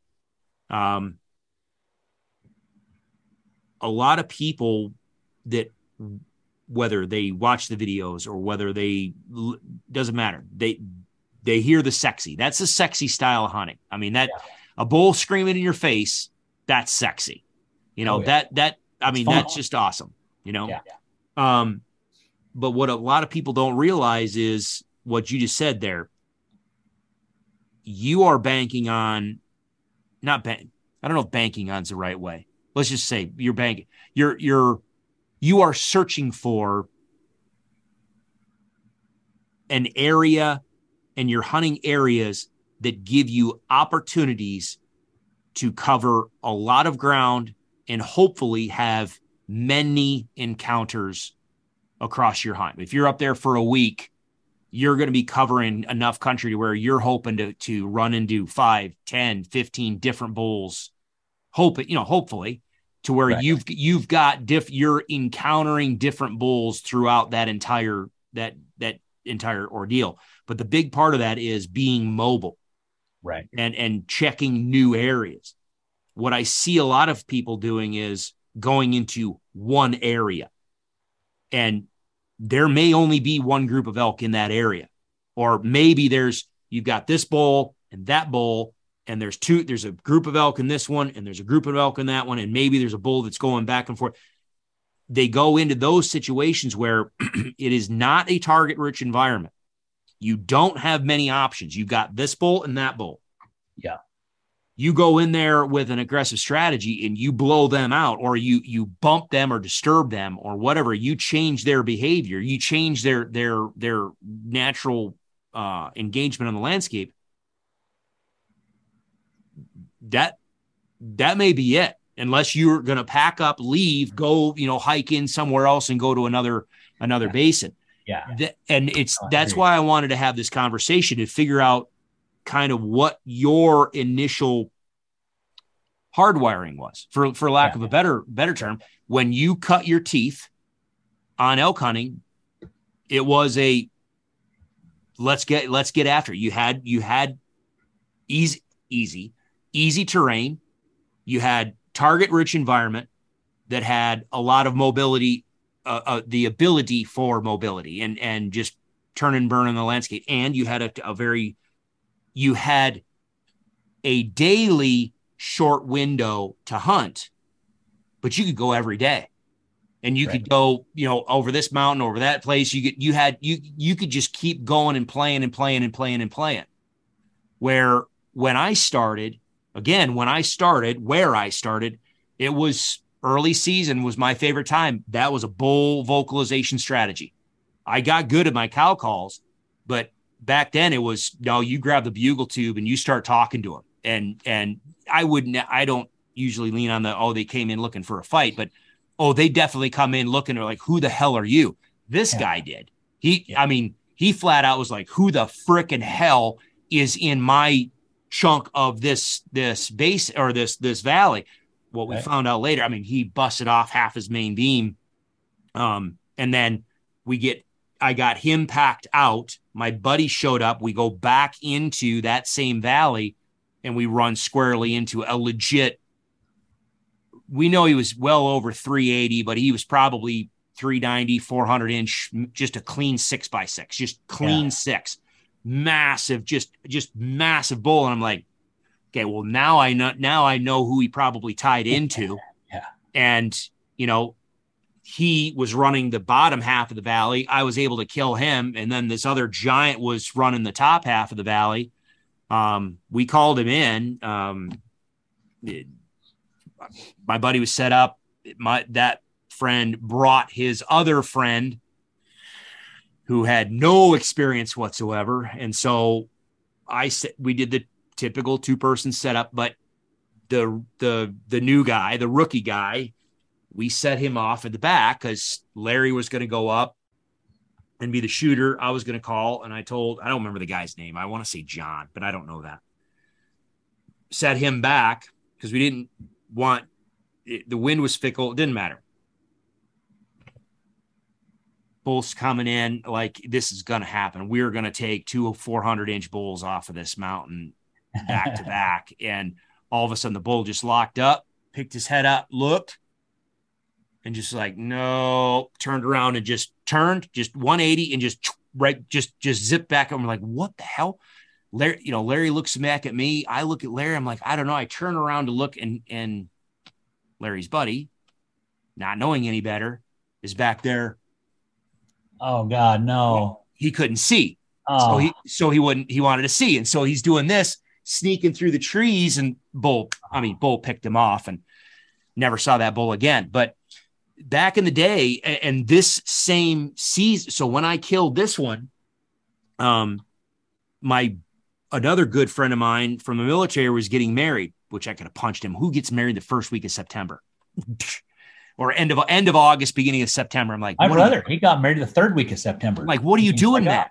So I told him, I'm like, well, I'm going elk hunting, but I'll come out, I'll go to your wedding, and then I'm I'm just bailing. So the first several days I was up there, I was literally the only person at the trailhead. There was no one else. I had the entire mountain to myself, and it was every day, like what you're describing. I mean, bugle, bugle, bugle, bugle.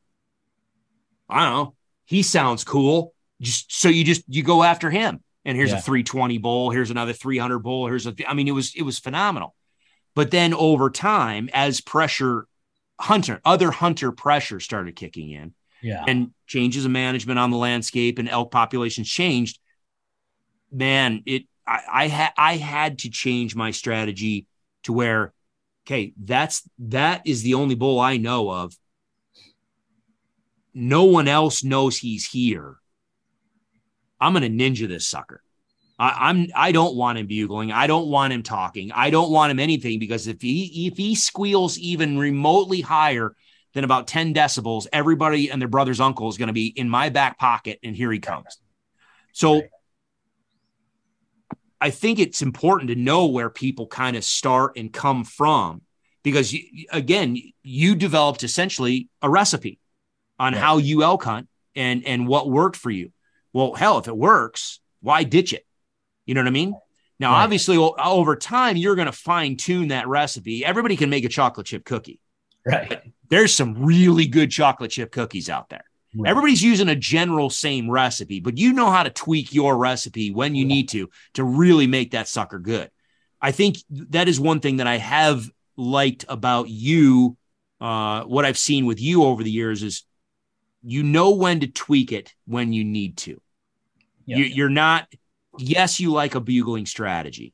And yes, you oftentimes will default to a strategy that I might not default to. But I have seen at least enough of some of your YouTube and stuff where I've watched you adjust in the moment and playable differently rather than just being like, I don't care. I'm going to scream in his face, scream in his face, scream in his face, scream in his face, scream. Oh, that didn't work. I'm moving on. Scream in his face. It's like, okay. I don't know. That there's again, like I said, Jay and I have almost identical philosophies. Steve and I have almost identical identical philosophies. But even though you and I don't, and I think I think I think you're 100 percent spot on on um, the way you like to hunt those kind of places. I'm not saying I probably I would probably hunt the, them the same type of a way though. You know, if you're if you've committed and you're in that deep and you've expelled all that energy I don't want to blow those elk out of there. I'm going to go in with kid gloves, right? Well, and and and quite honestly, let me take it a step further. And this and this goes back to what I was just saying a minute ago about the hardwiring, how you kind of how both of us have developed our strategy over time. I hunt places that absolutely I drive my camper to, that I drive my truck to. Yep. And I might walk up that valley and I know there's two or three elk up there. I, uh, it's it, it, again, I, I always use the, the, my, my analogy of the valley of the 10 bulls. Yeah. In this valley, there are 10 bulls.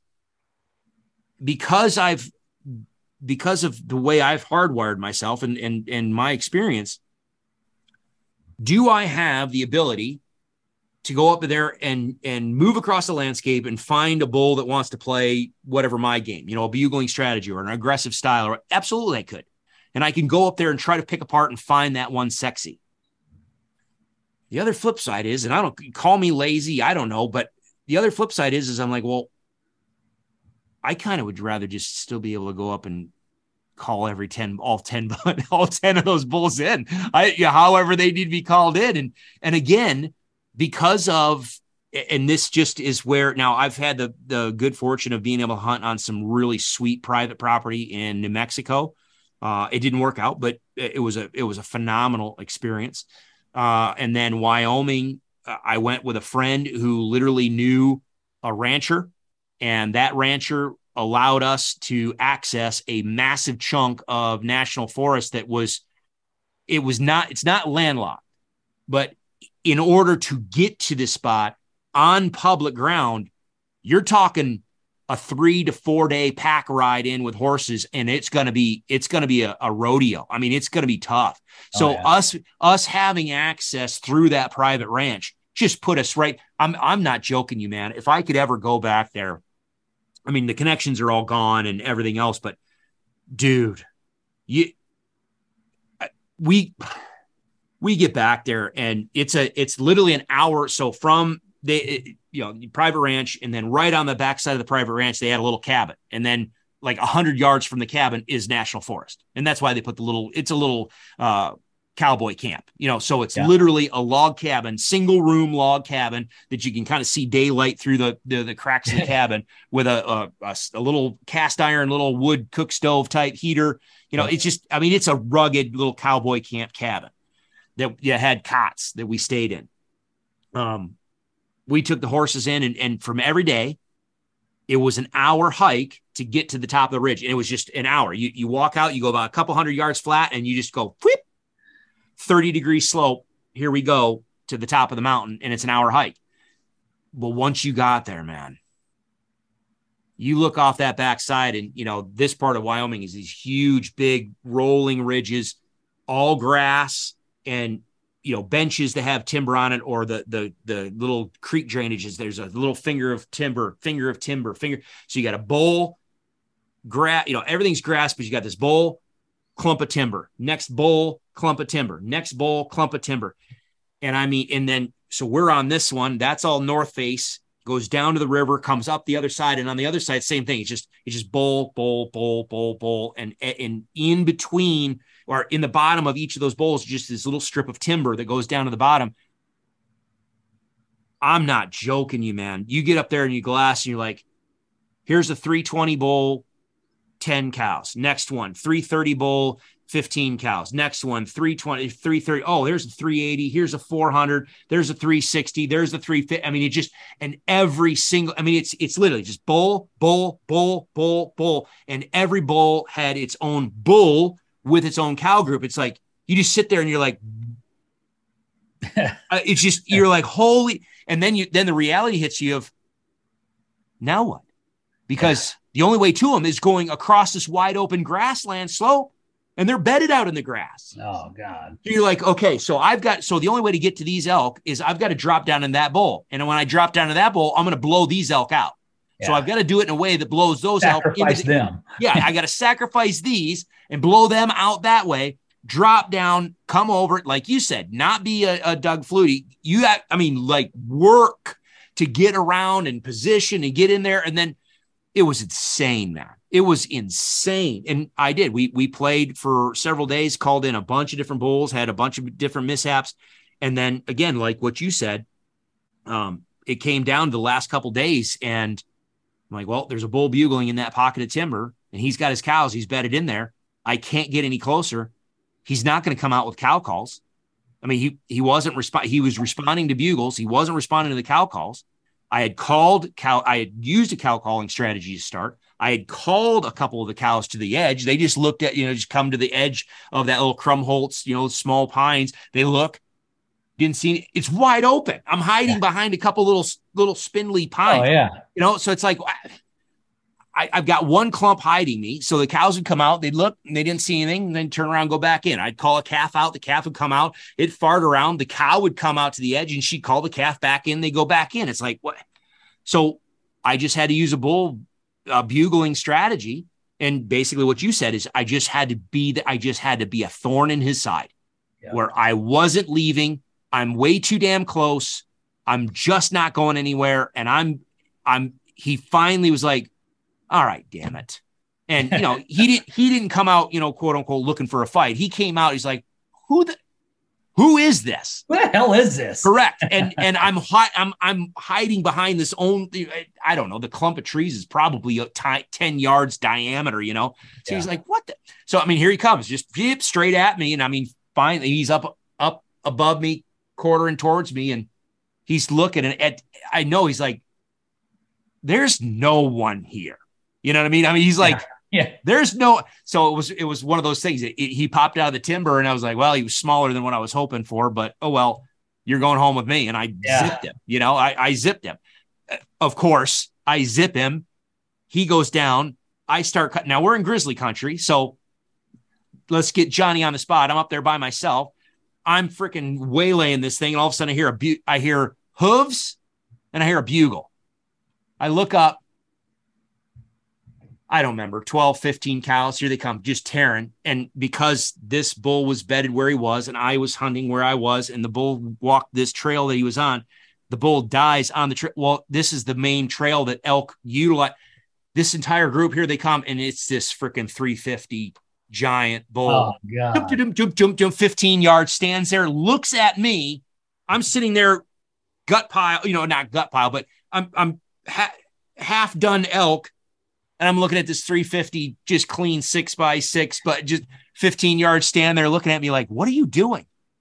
Oh well, and just whoop, there he goes with his cow. So I'm like, you've got to be. I meanwhile, I've got a, you know, a I don't know, he's 260, 270, five by six or whatever. It's like, yeah, God, of course. But so that's the hold, uh, let's pause.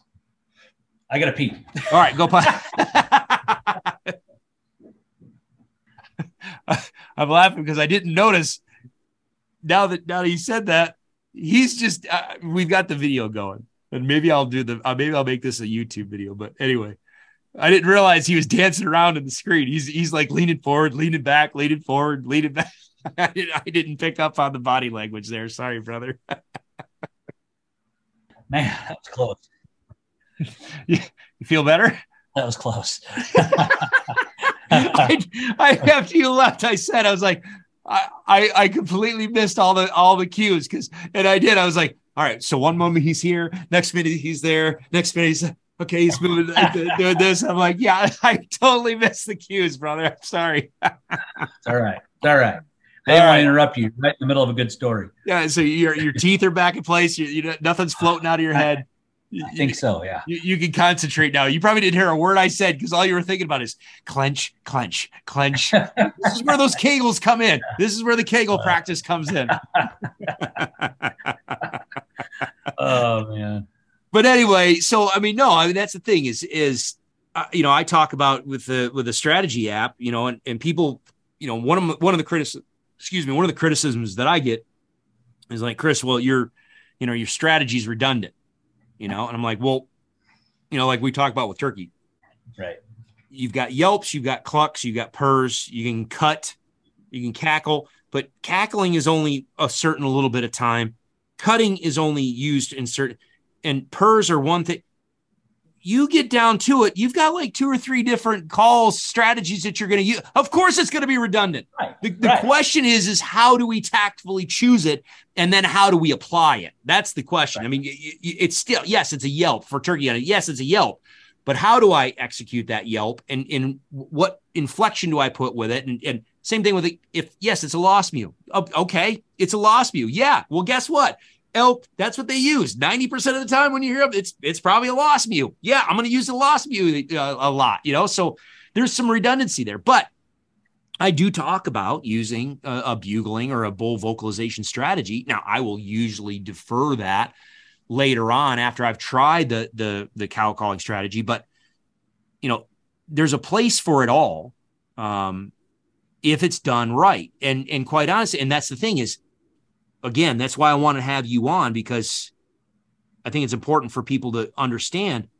You find a lot of success with your style of hunting but you set yourself up for that success right. by selecting habitats and areas to hunt that allow you to be mobile and flexible on where what you're doing each day. Yeah. You're, you're not beating the same piece of ground into the dirt day after day after day after day, right? With the same generally a more aggressive style of, you know, strategy, right? Right, right. Yeah, and and that's huge. You know, and it's it's aggressive, but it's not reckless a lot of times. You know, some people will be a reckless story. They're they're like, well, I heard that bull. I'm going regardless. I mean, the wind's kind of iffy. I mean, if it's the last day, I'm going to get reckless just because. That's a great. I I have not ever used that. That is a great distinction.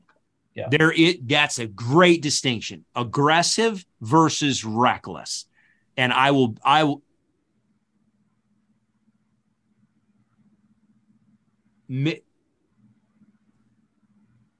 I I think I probably from here on out I'm going to have to be a little bit more careful on when when I'm discussing different strategies.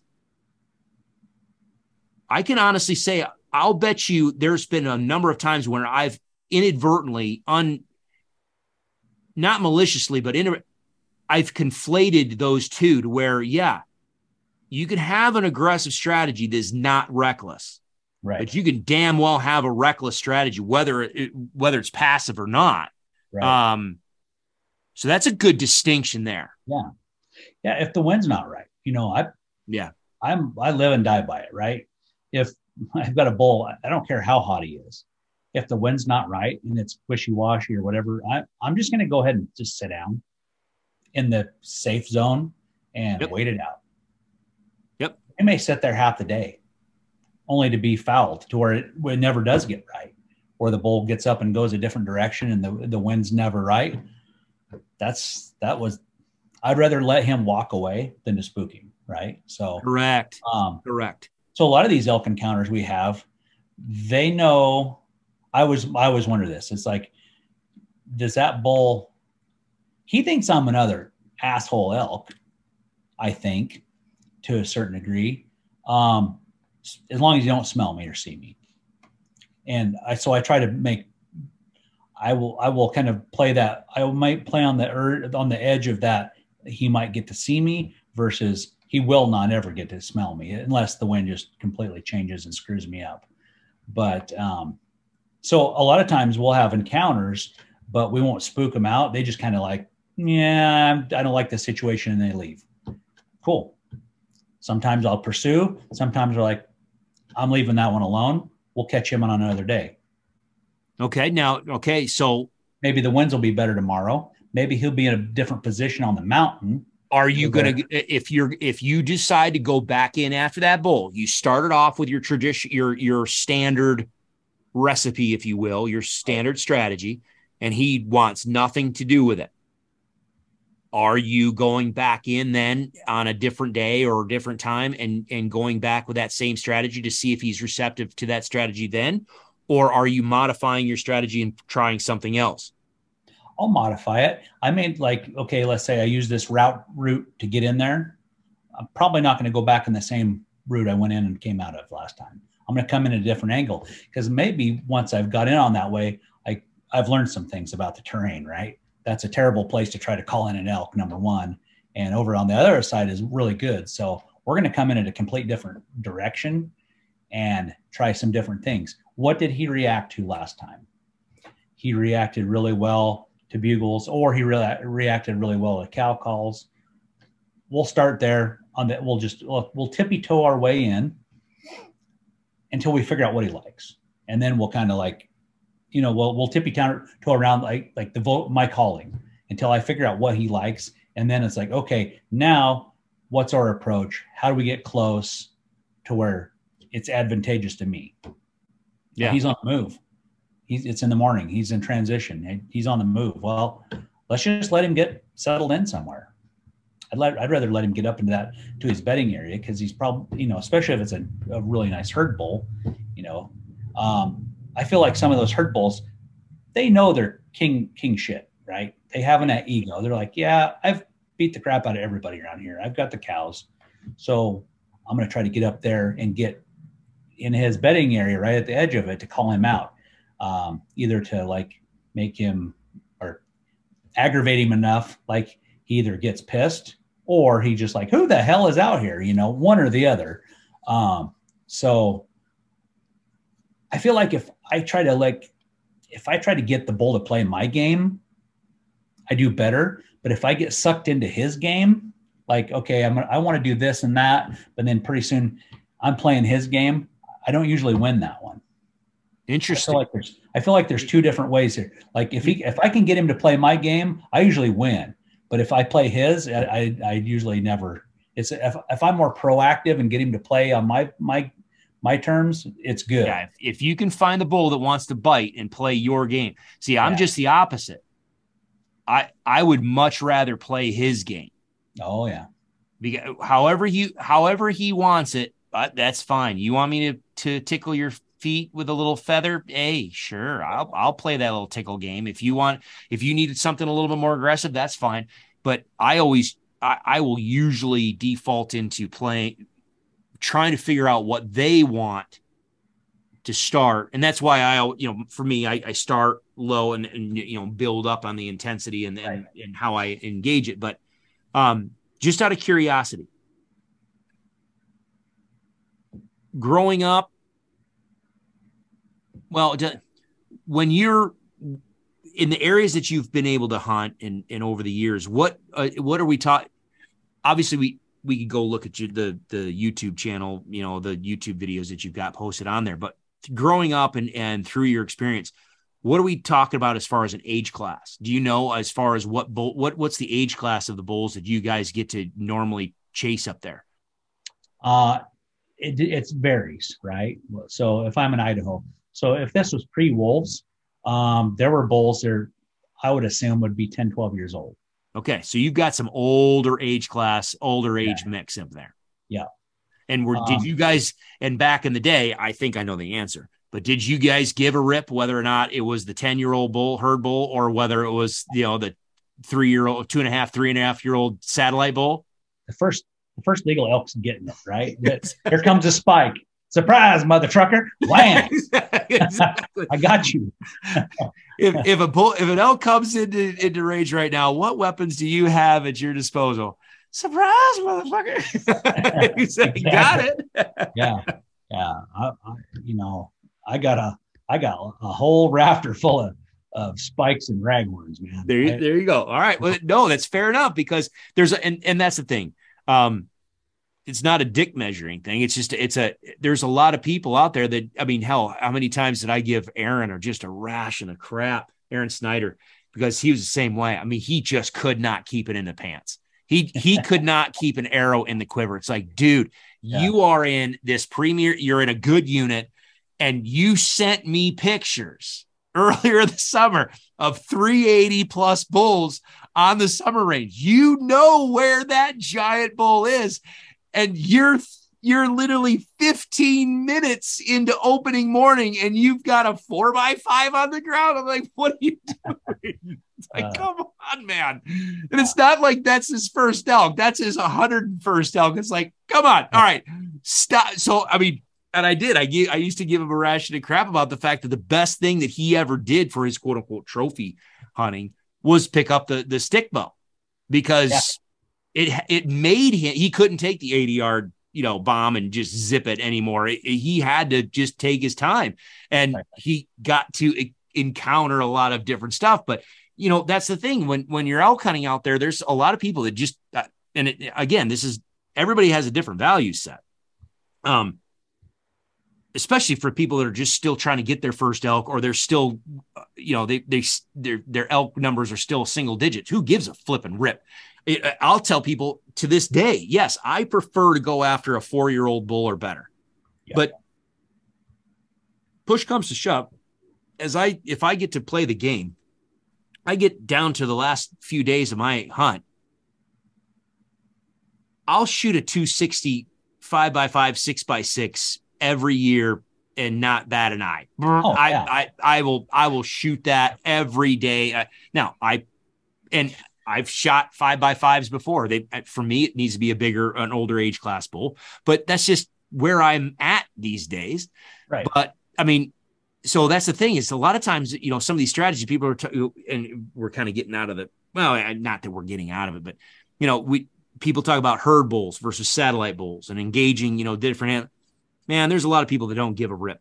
If if that right. bull comes in, it's it's done, toast. And kudos, absolutely, absolutely. Yeah. Because and this is what Jay and I were talking about. It's all about reps, getting reps. How many getting in front of elk, getting elk to engage you, having those call-ins, getting that feedback to so oh this worked, oh that didn't. But then ha- but having an elk standing in front of you man, that's going to start changing mindsets. And, and, and now you got to be able to keep your composure. Okay, you finally have an elk that wants to play your game. He's finally coming in. Oh shit, this is real. Like this is happening right now. I oh crap, arrow nocked. I uh where's my set? Oh, uh, uh I got to draw. When do I draw? Where am I going to hold? How am I going to shoot? All that comes down to having reps and more and more yeah. reps on having elk in front of you is is what you need to do. So, no, I mean, over time now, what have you seen up in Idaho now that wolves and now that there's more hunting pressure? Are you guys st- seeing a, a younger age class on your herd, or is it still pretty diverse? So, what my trail cameras tell me, uh, you know, it kind of ebbs and flows. Uh, a couple three years ago, in one of the areas, you know, they're there were some good up and coming bulls. You know, they were probably four and a half years old. They were there were no big honkers, right? Um, but I haven't ran trail cameras in there for a while. I'm gonna try to get some in there this year. But I feel like if those bulls made it, oh yeah, there's gonna be some really good bulls because that was about three years ago, or or better. And I feel like there's gonna be some really good bulls in some of those places. Um, a lot of bulls, I don't think hunters kill them you know, the success rate in these areas are are terrible just because the terrain and how thick it is. The ro- rifle hunting is like trying to find a needle in a haystack. Um, it's thick, nasty country. Uh, usually rains all October. Um, it's it's really tough hunting. Do you um, do you know what uh, does the state have good data on? Do you know what the bull to cow ratio is in those areas? They, they don't. They hmm. they did a an aerial survey in a lot of these areas but about once every 10 years. Mm, okay. Especially in the wolf country, you know, all the North Idaho stuff. They didn't do any aerial surveys for, I don't know, it might have been 10 years, maybe, maybe not quite that long, but it was a long time. Um, because the last one they did, it was terrible. Um, they counted in these two units, um, they counted 520 elk or 502 elk or something in these two giant units in the most rugged in the in the units in Idaho that uh, at one time back in the 80s had more elk in it than than anywhere else in the United States. And then now it got down to 500 they counted, and then like very few bulls. So then they didn't do any more aerial surveys for a yeah, long time. Yeah, right. Um, but but they don't keep want to know. Yeah, some sometimes you don't want to know what you don't want to know. Idaho Fish and Game they operate on harvest uh, statistics and results. That's how they they model all their game plans by um, harvest results. Uh, okay. Uh, whether it's whitetails, mule deer, um, elk, they they started doing um, camera traps. You know, they put in uh, uh, cameras all over the place. They do they I can't remember how many they said they did. These are they're doing a whitetail study, and it's a, f- a huge amount of cameras, and rather than to be going off by motion detection, they will go off every so like on a timer. Oh yeah, All yeah, of yeah. them go off at the same time. Yeah, That way they make sure they're not getting the same deer on this camera and that camera and that camera. And then Are they using bait stations or salts? I mean, what are they doing? no, they're just putting them up on likely likely places. Um, but a lot of the Goodness What are they- gracious, you'd think that you you'd have to have some serious. You'd have to have a shit ton of cameras out there and a hell of a lot of pictures in order to get enough data that corroborates how many animals. I mean, you're talking about just a, a random flash in the night on whether or not there's a deer on the can right, right. Wow. And, I, and I think I don't think they're using like humans to go through the data. I think they're using some kind of oh, algorithm. Uh, yeah that's going to identify and they were talking about like even bucks and like mature bucks and like try to go out like have some kind of a rec- recognition software that would would calculate these things um, but i haven't talked to them for a while about that but yeah it's weird but anyway that's that's they don't they don't do a real great job of you know aerial surveys and whatnot like north idaho it's it's very dense country i mean they you could count you probably miss a lot of elk that you don't count. You know, yeah. you just can't see them. But No, it's it just yeah. It, I've heard, and you you tell me it seems like the elk are kind of starting to make a bounce back up. You know, even in the wolf areas, there, there's Yeah. we we talked about that last time a little bit about policy and just some of the the incentives on wolf hunts and that type of stuff. But it seems like the elk have adapted. They've they've learned to change their ways a little bit and be a little bit more cagey Mhm. uh, and and get around them a little bit. yeah, yeah, they they they live in in rougher places than they used to. Um, they know how to you know react when wolves are around. Uh, but I think you know there's there's not been big growth on numbers, but you know I think they're coming back a little bit, little by little. You know, it's been a big help that the trappers have been able to knock them down. You know, keep keep the numbers from growing. You know, keep keep them from growing out of out of control. They're like, you know, keeping like a a hand on the lid, right? There's, Yeah, yeah. you know, Every now and then they squeeze up a little bit, but we're we're trying to trying to keep it, it just a little bit under control. yeah, they're not they're not going to like decrease the number of wolves. They're just going to keep them from growing out of control. Yeah, yeah, yeah. Well, man, I appreciate your your time tonight, um, man, your perspective, um, because there was a couple of things that I think are are key that I hope people picked up. Uh, It,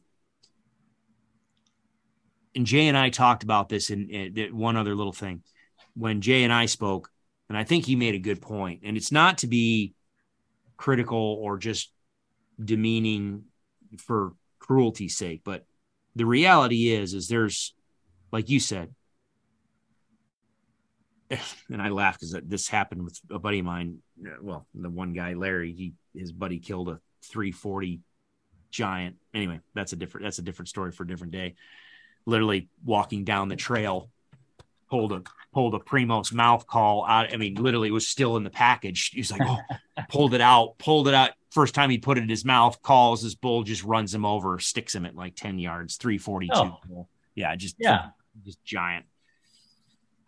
Yeah, like I said, there's there's more of a story to that because I'm sitting out anyway. Anyway, anyway, I don't want to go down that rabbit hole. But what you said about you know somebody just grabs a bugle and and decides to practice while they're driving in the truck on the way to elk camp. I mean, and you know, Jay made the point of there's a lot of people out there that like to to choose a bugling strategy because it just seems like the sexy way to go.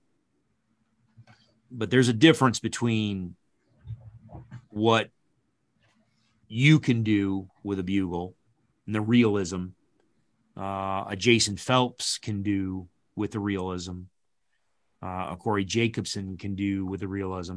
And it doesn't even matter whether or not you guys are competition callers or, or not. I mean, obviously, when you're in the competition world, you you're going to have to practice. You're going to have to get good. If no no other reason, you want to compete with all the other guys that you're going to be in there in the in the arena with. But there's a difference in the sound quality and the difference in the in the the skill set between what you guys are doing and some of the more successful those people that utilize a bugling strategy.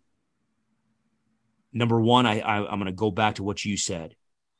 It might be an aggressive strategy but it's not a reckless strategy. I think that was a great distinction. Yeah. It's target it's it's very purposeful. You, you there's a there's a there's a rhyme and reason for it and there's a there's a, a strategy behind it. And tactics if you will on how you move across the landscape now maybe that doesn't show up maybe that doesn't get fully articulated and um, showcased in maybe some of the YouTube videos that because you, are you know there's a lot of stuff that hits the editing floor. Right. You just can't make them three hours long. that's right. That yeah, that's right. Um, so some of that doesn't come across, but it you can have that type of strategy, but you don't need to have a reckless strategy. Number one, that was awesome. Number two, if you want to be considered an actual elk on the on the mountainside you're going to need to sound like an actual elk on the mountainside. Oh yeah. And and that is another one that um well i got a big rub with that. Go last year in idaho um i heard more shitty elk callers than i've ever heard before. And i'm not trying to toot my horn and say i'm the great elk caller i mean there in this day and age, there's no secret what an elk sounds like. Shouldn't okay? be. No, there's plenty of how to use an elk call information, free stuff on YouTube. There's how many game call companies in the freaking elk hunting world? Tons. Like, take your pick. Yep. All of them have a probably a, a call that you could use proficiently, right? Correct. Um, but man, I've heard, last fall I heard some just terrible calling that and to jay's point like if you want to use a, a, a, bugling type of operation to call in and try to hunt elk you should probably sound like an elk right you should if you can't bugle good you should not use that at all and, and here's the thing that I've ham- I've hammered before, and I've got hours worth of video on my website about it. Uh, bulls make a whole shit ton, excuse me, they make a bunch of different vocalizations. Yeah. You don't have to, you know, again, this is, and I will, I will go toe to toe ideologically with anybody about whether a bull's coming in looking for a fight or whether there's a challenge bugle. All, all uh, we can have that, we can save that debate for a different day. Right. But that's only a subset of what they do. You, you don't have to if you can't be if you want to be oh I want to be aggressive. Okay, that's fine. You you don't have to go all in. I mean, there's a lot of subtle stuff that you can do. You're set, you're using bull vocalizations. You're using a bull vocalization strategy. You can even even push the envelope and be a more aggressive, smart, you know, wisely, strategically, be aggressive with a strategy. But if you're not really good at replicating a, a full-on bugle, maybe don't do it. And and Jay said that again. You'll you know folks will hear this is you know, and I think Jay had a point. And I I actually hadn't thought of it in the fact that you know when you're using a cow calling strategy or even let's in this case let's take a bull vocalization strategy but we're using you know moans groans and huffs and maybe chuckles or you know these other sounds that bulls do the vocalization itself is a very short duration. There's not a lot of vocal uh, of, of audible information, and I do talk about this in my educational stuff about the amount of information that is relayed in a vocalization. The shorter the vocalization, the less information is there to analyze. Okay. So they either have to fall back on their hardwiring of, oh, that was what that was, and boom, that's what that means, or in the case of bulls. the shorter the vocalization, the less you do, the less information you're giving that other individual to essentially audibly assess you. How much of a threat are you? Who are you? Do I recognize who you are? Do I know who you are? Or you sound completely different? And and how do you sound? And are, do you sound aggressive? Do you sound confident? Do you sound equally as good as I? Or do you sound more intimidating than I do? So the longer you spend blowing on a bugle, making a, a sound, the more length of time and the more sound that animal has to analyze you with. Yeah. And, they so when you're recognize you as a hunter yes, or as an elk. that's right. Or I didn't have enough to how many how many times us as hunters we hear a bugle, quote unquote, air Oh, quotes, a bugle in the distance, and we're like, was that a bull or was that a hunter? I can't tell. I need to get closer. tell. I need, yeah, I need more. What do you need? You need more. I want more. I need more. I need to, I needed to do it again. I need to be able to hear more. Oftentimes we'll hear that little high pitched whistle and that's it. And we're like, Yeah. uh, I need to hear, and this is what I told Jay, or, or what Jay and I talk about. I almost don't even care about what the front end sounds like. I want to hear when that bull or person is done with their bugle. What does it sound like when he equalizes his lungs? Yeah. That drop off as it drops Can off. I hear that? Can I hear that? Can I hear that lung? Can I hear those lungs? That Yeah. one right there, I'm like, boom, that's a bull or that's a hunter. Because you can have a hunter do really good on the front end and do a great whistle, but they'll never achieve that level of realism on that deep end. And especially, we were talking about chuckles too. Uh, Same thing, man. Oh yeah. I give me a ch- and I did. I said I told him, give me five bulls on the mountainside, and if if one of them, all he does is just a done. Chrissy's out. I'm that's I, I there's no other bull. I'm I'm I'm I'm on that bull. I will go to that that bull that just wants to chuckle. I mean, so there's so many different vocalizations that people can use. If you want to use a bull vocalization strategy, you don't have to bugle. But Right. man, if you're gonna go down that road, It has to sound authentic though. It can't sound like you're like abusing a puppy. Um, there's, man, I heard some stuff last year that had that made no.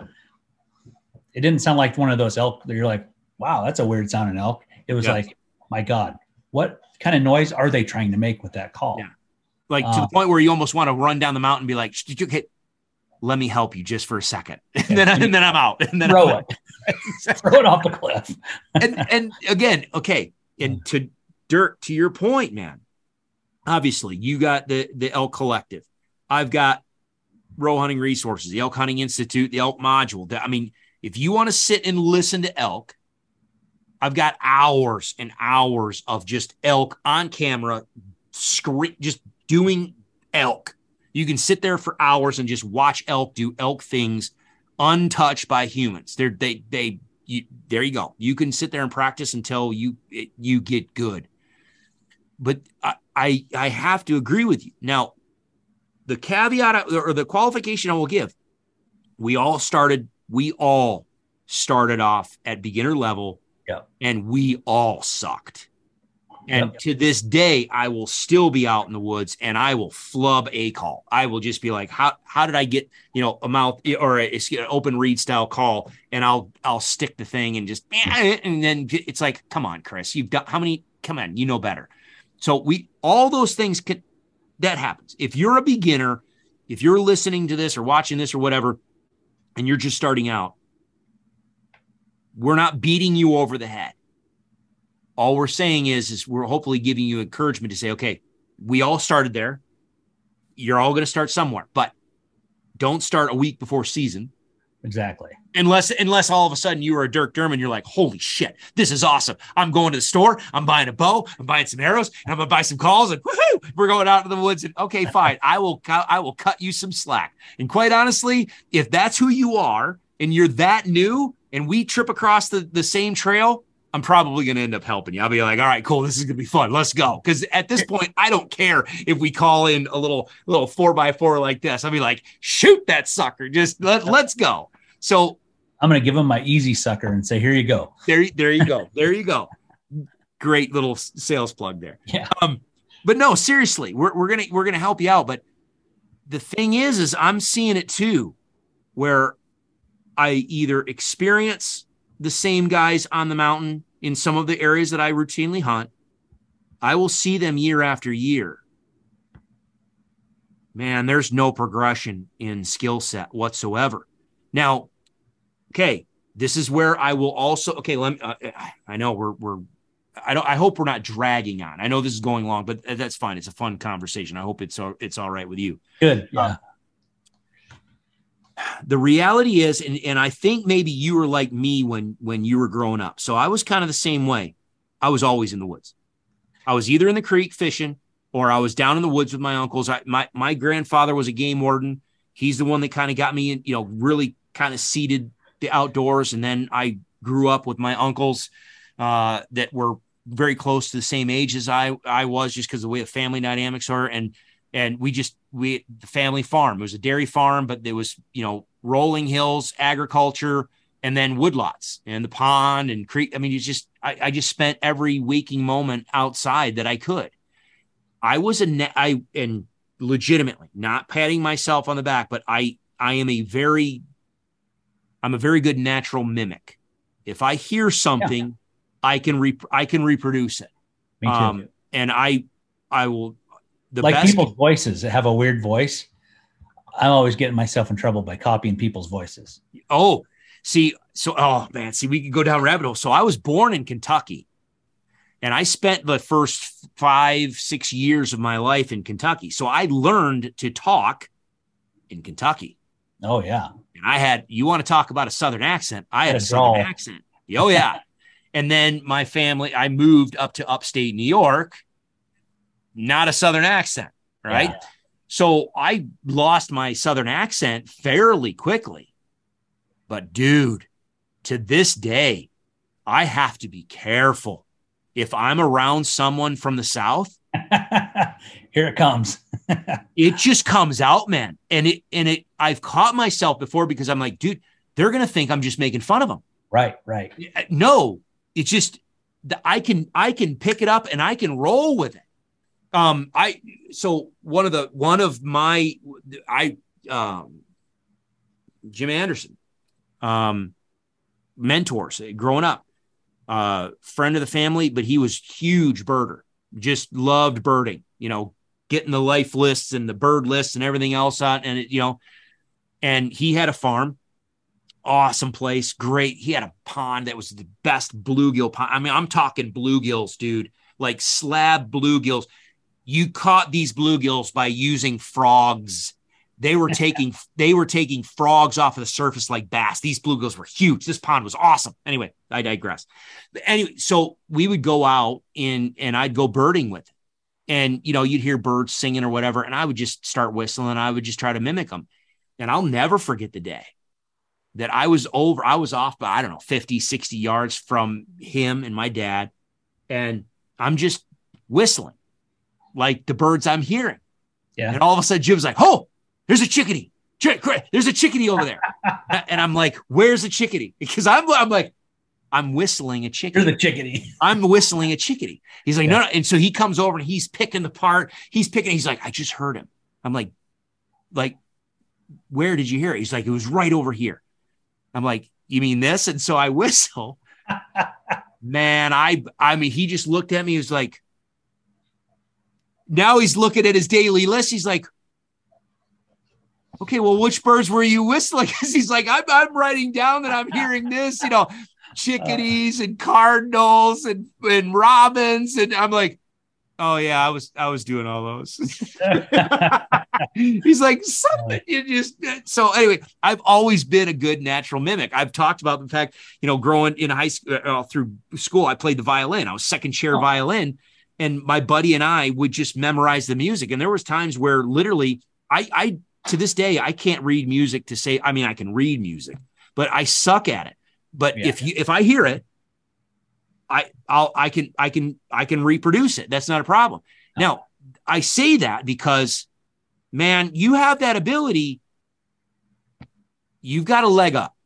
You you've got a leg up on your initial uh, ability to sound like an when you want to learn to elk call, or if you want to learn to turkey call, or a goose, whatever, it doesn't matter. You have a leg up because your ear is programmed and your brain is programmed to not only identify the accurate sounds and then have the muscle ability for your body to recreate those sounds the the problem is there's some people that don't. There, there, Oh, yeah. there's some people that can't t- carry a tune in a bucket, Right. Tone and they and they don't know that. In their they hear something, and when they sing or they want to whistle or whatever, when they vocalize, their brain tells them this is awesome, and it's not. You know, yeah. It's not even close. Usually not awesome. no. So there's some significant hardwiring differences there on abilities of people in, in their abilities to reproduce sound. Now, Right. with that being said, that doesn't mean you can't train your ear. That does Right. not mean you cannot train yourself in reproducing it. So, if you're the type, you've got to have two things. One, surround yourself with friends that will actually give you constructive criticism Yeah. and that that you'll listen to. Right. You know, if someone says, dude, that sounds like shit. okay, they might be ribbing you. They might be, you know, just giving you a ration of crap, but they might be like 80% of that joke is like legit. You Yeah. I mean, it, it, Yeah. One of the best ways that you can perfect yourself, and you correct me if I'm wrong, record yourself, video yourself, or record yourself so you can hear it. And then go to a website like mine. Go to or go to youtube and and, and just play elk sounds and then play yourself back. Don't don't make the sound while you're listening to the elk and go okay that's awesome. No. Record yourself making that sound Yep. and then play it side by side and then adjust accordingly Right. And I'll take that a step further. Uh, make sure when you record yourself, you video record yourself and audio, of course, um, because you can you can see. It's like it's like gymnastics when you're in school trying to learn how to do a somersault, right? Ah, I, I did it. I did it. No, you didn't do it at all. I mean, if you if I could have seen the video myself trying to do a cartwheel, Yeah. I'd have seen quite as plain as day. I didn't do a cartwheel, but in my mind, I did it. that's right I think the same thing with elk calling. Like, no, no, I made the bugle. Well, no, you didn't. Well, they're like I do a lot of these elk educational thing where I teach people that never had an elk call before, teach them how to call. And some of them, you know, they're they're staring in this big blank room or they're looking at another person. They can't see what they're doing, and it's hard for them to hear the feedback of what they're doing.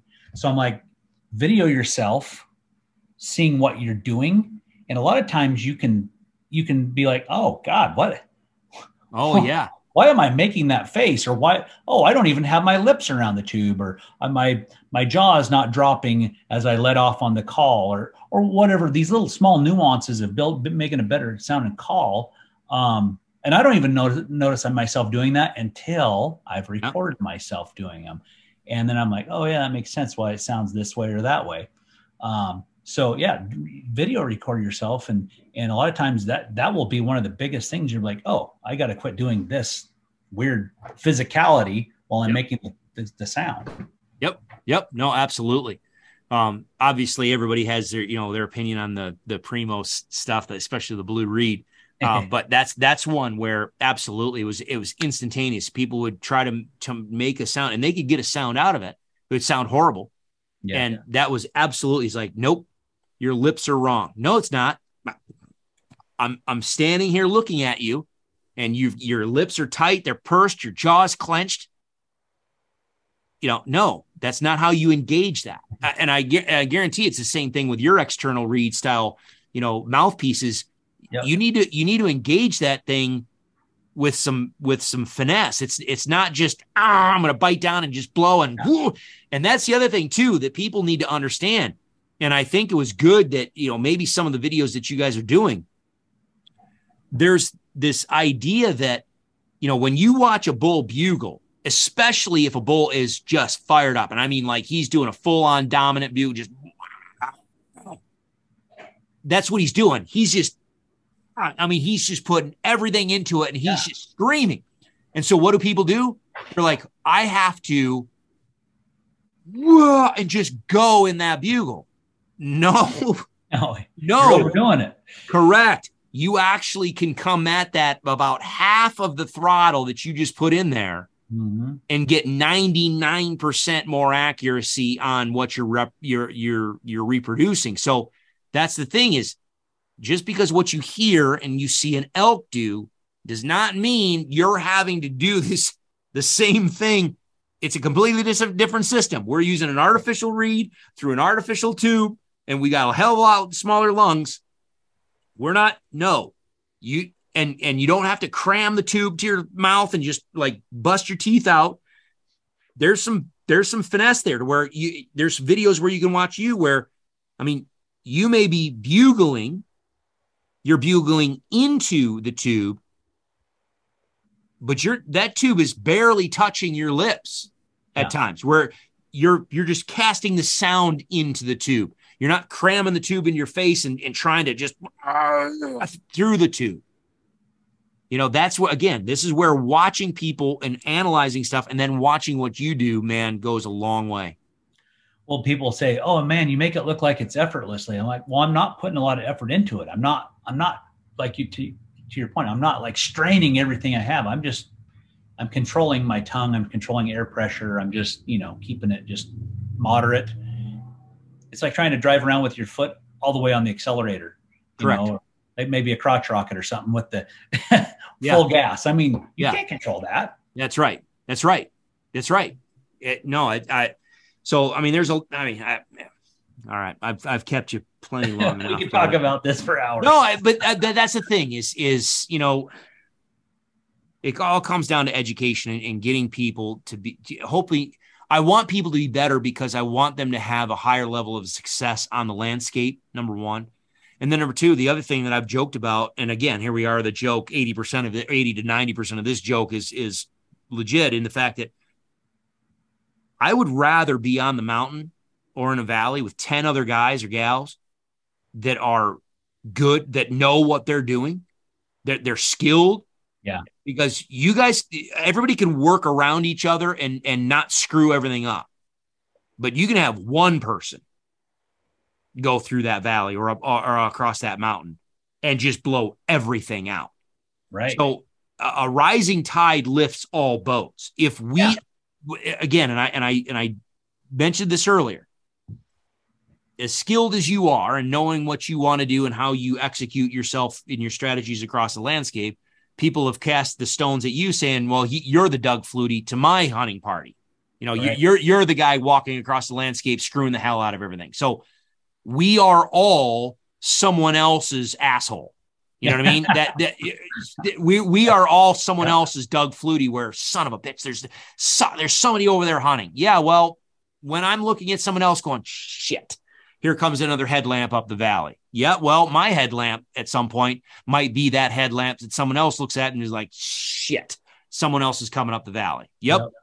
But if we have a skill set and we know what the hell we're doing, why we're doing it, again, Dirk and I might have a different philosophy and where we came from and how we got hardwired and the recipe we like to use for our success. Obviously, he's successful. Obviously, I'm successful have been successful. There's there's a reason for it. If you are skilled, you can all get along and actually function on the landscape. And the more skilled people we have on the map, the less disruption we're having on all the because uh, again, yeah, if you fill your tag, great, you filled your tag, and guess what? You're out. You're out of my hair. You're out. You're out. I exactly. now you're gone. So yeah. go ahead, fill your tag. I want you to fill your tag. Please, dear Lord, fill your freaking tag and get the hell off the mountain so I can go play. Right. Right. So exactly. I, I want us all to be successful. And I think these type of discussions are, are A, they're fun, but B, I hope they, I hope people find them educational and I hope people listen to them and then in some way, shape, or form, figure out how to execute it within their own strategies and, and um, efforts and maybe make it work for them yeah find an aha moment that's like oh i get it yeah, yeah. Okay, i can i can do this or i can fix that to to where i'm i'm better and i'm i'm here to say i'm i listen to a lot of different people and i'm not too proud to say i couldn't learn something from chris roe or whoever i'm like i'm all ears i'm i want to get better i want to be yeah. a better elk hunter every year I, we're not all good. I mean, that's the same thing with Jay talking with him. I mean, his experience from Arizona, uh, Colorado, man, you know, especially Arizona, and then managing in Colorado, and then he's got some opportunity, or he's had some opportunities to go hunt in some really awesome places in Montana. Um, the stuff in Arizona, the stuff in Colorado, it's all right, right. I mean, right in his wheelhouse on his his his fundamental core philosophy on calling. But you know, when he got to Montana, those bulls were responding way better to a bugling strategy than a cow calling strategy to where they i mean he had to switch gears and he was like oh man i'm okay I, now for 20 some years i've been in this drive lane and now i've got to i've got to go over here. And you know that's the thing is you're not always going to run into the same animals. You're not always going to run into the same age class sex ratio hunter pressure you know you know? So the more tools you have in your toolbox and the skill set to use those tools, I don't know, the better you're going to be. Absolutely. Can't agree more. Cool, man. I'll cut you loose. I see your wife is shutting down. It's slowly by slowly, all the lights are going off, and now she's like, "Dude, come to bed, man." So I will, I will cut you loose. And until next time, thank you, man, for coming on. I appreciate you having a, being willing to have a, a, a good conversation, and um, yeah, yeah, anytime. I'm always. Right, man. If I, if I if I come up with any more rabbit holes I want to go down with you, I'll give you a call. Let's do it. All right, brother. Have a great night. Thanks, brother. You too. All right, bye.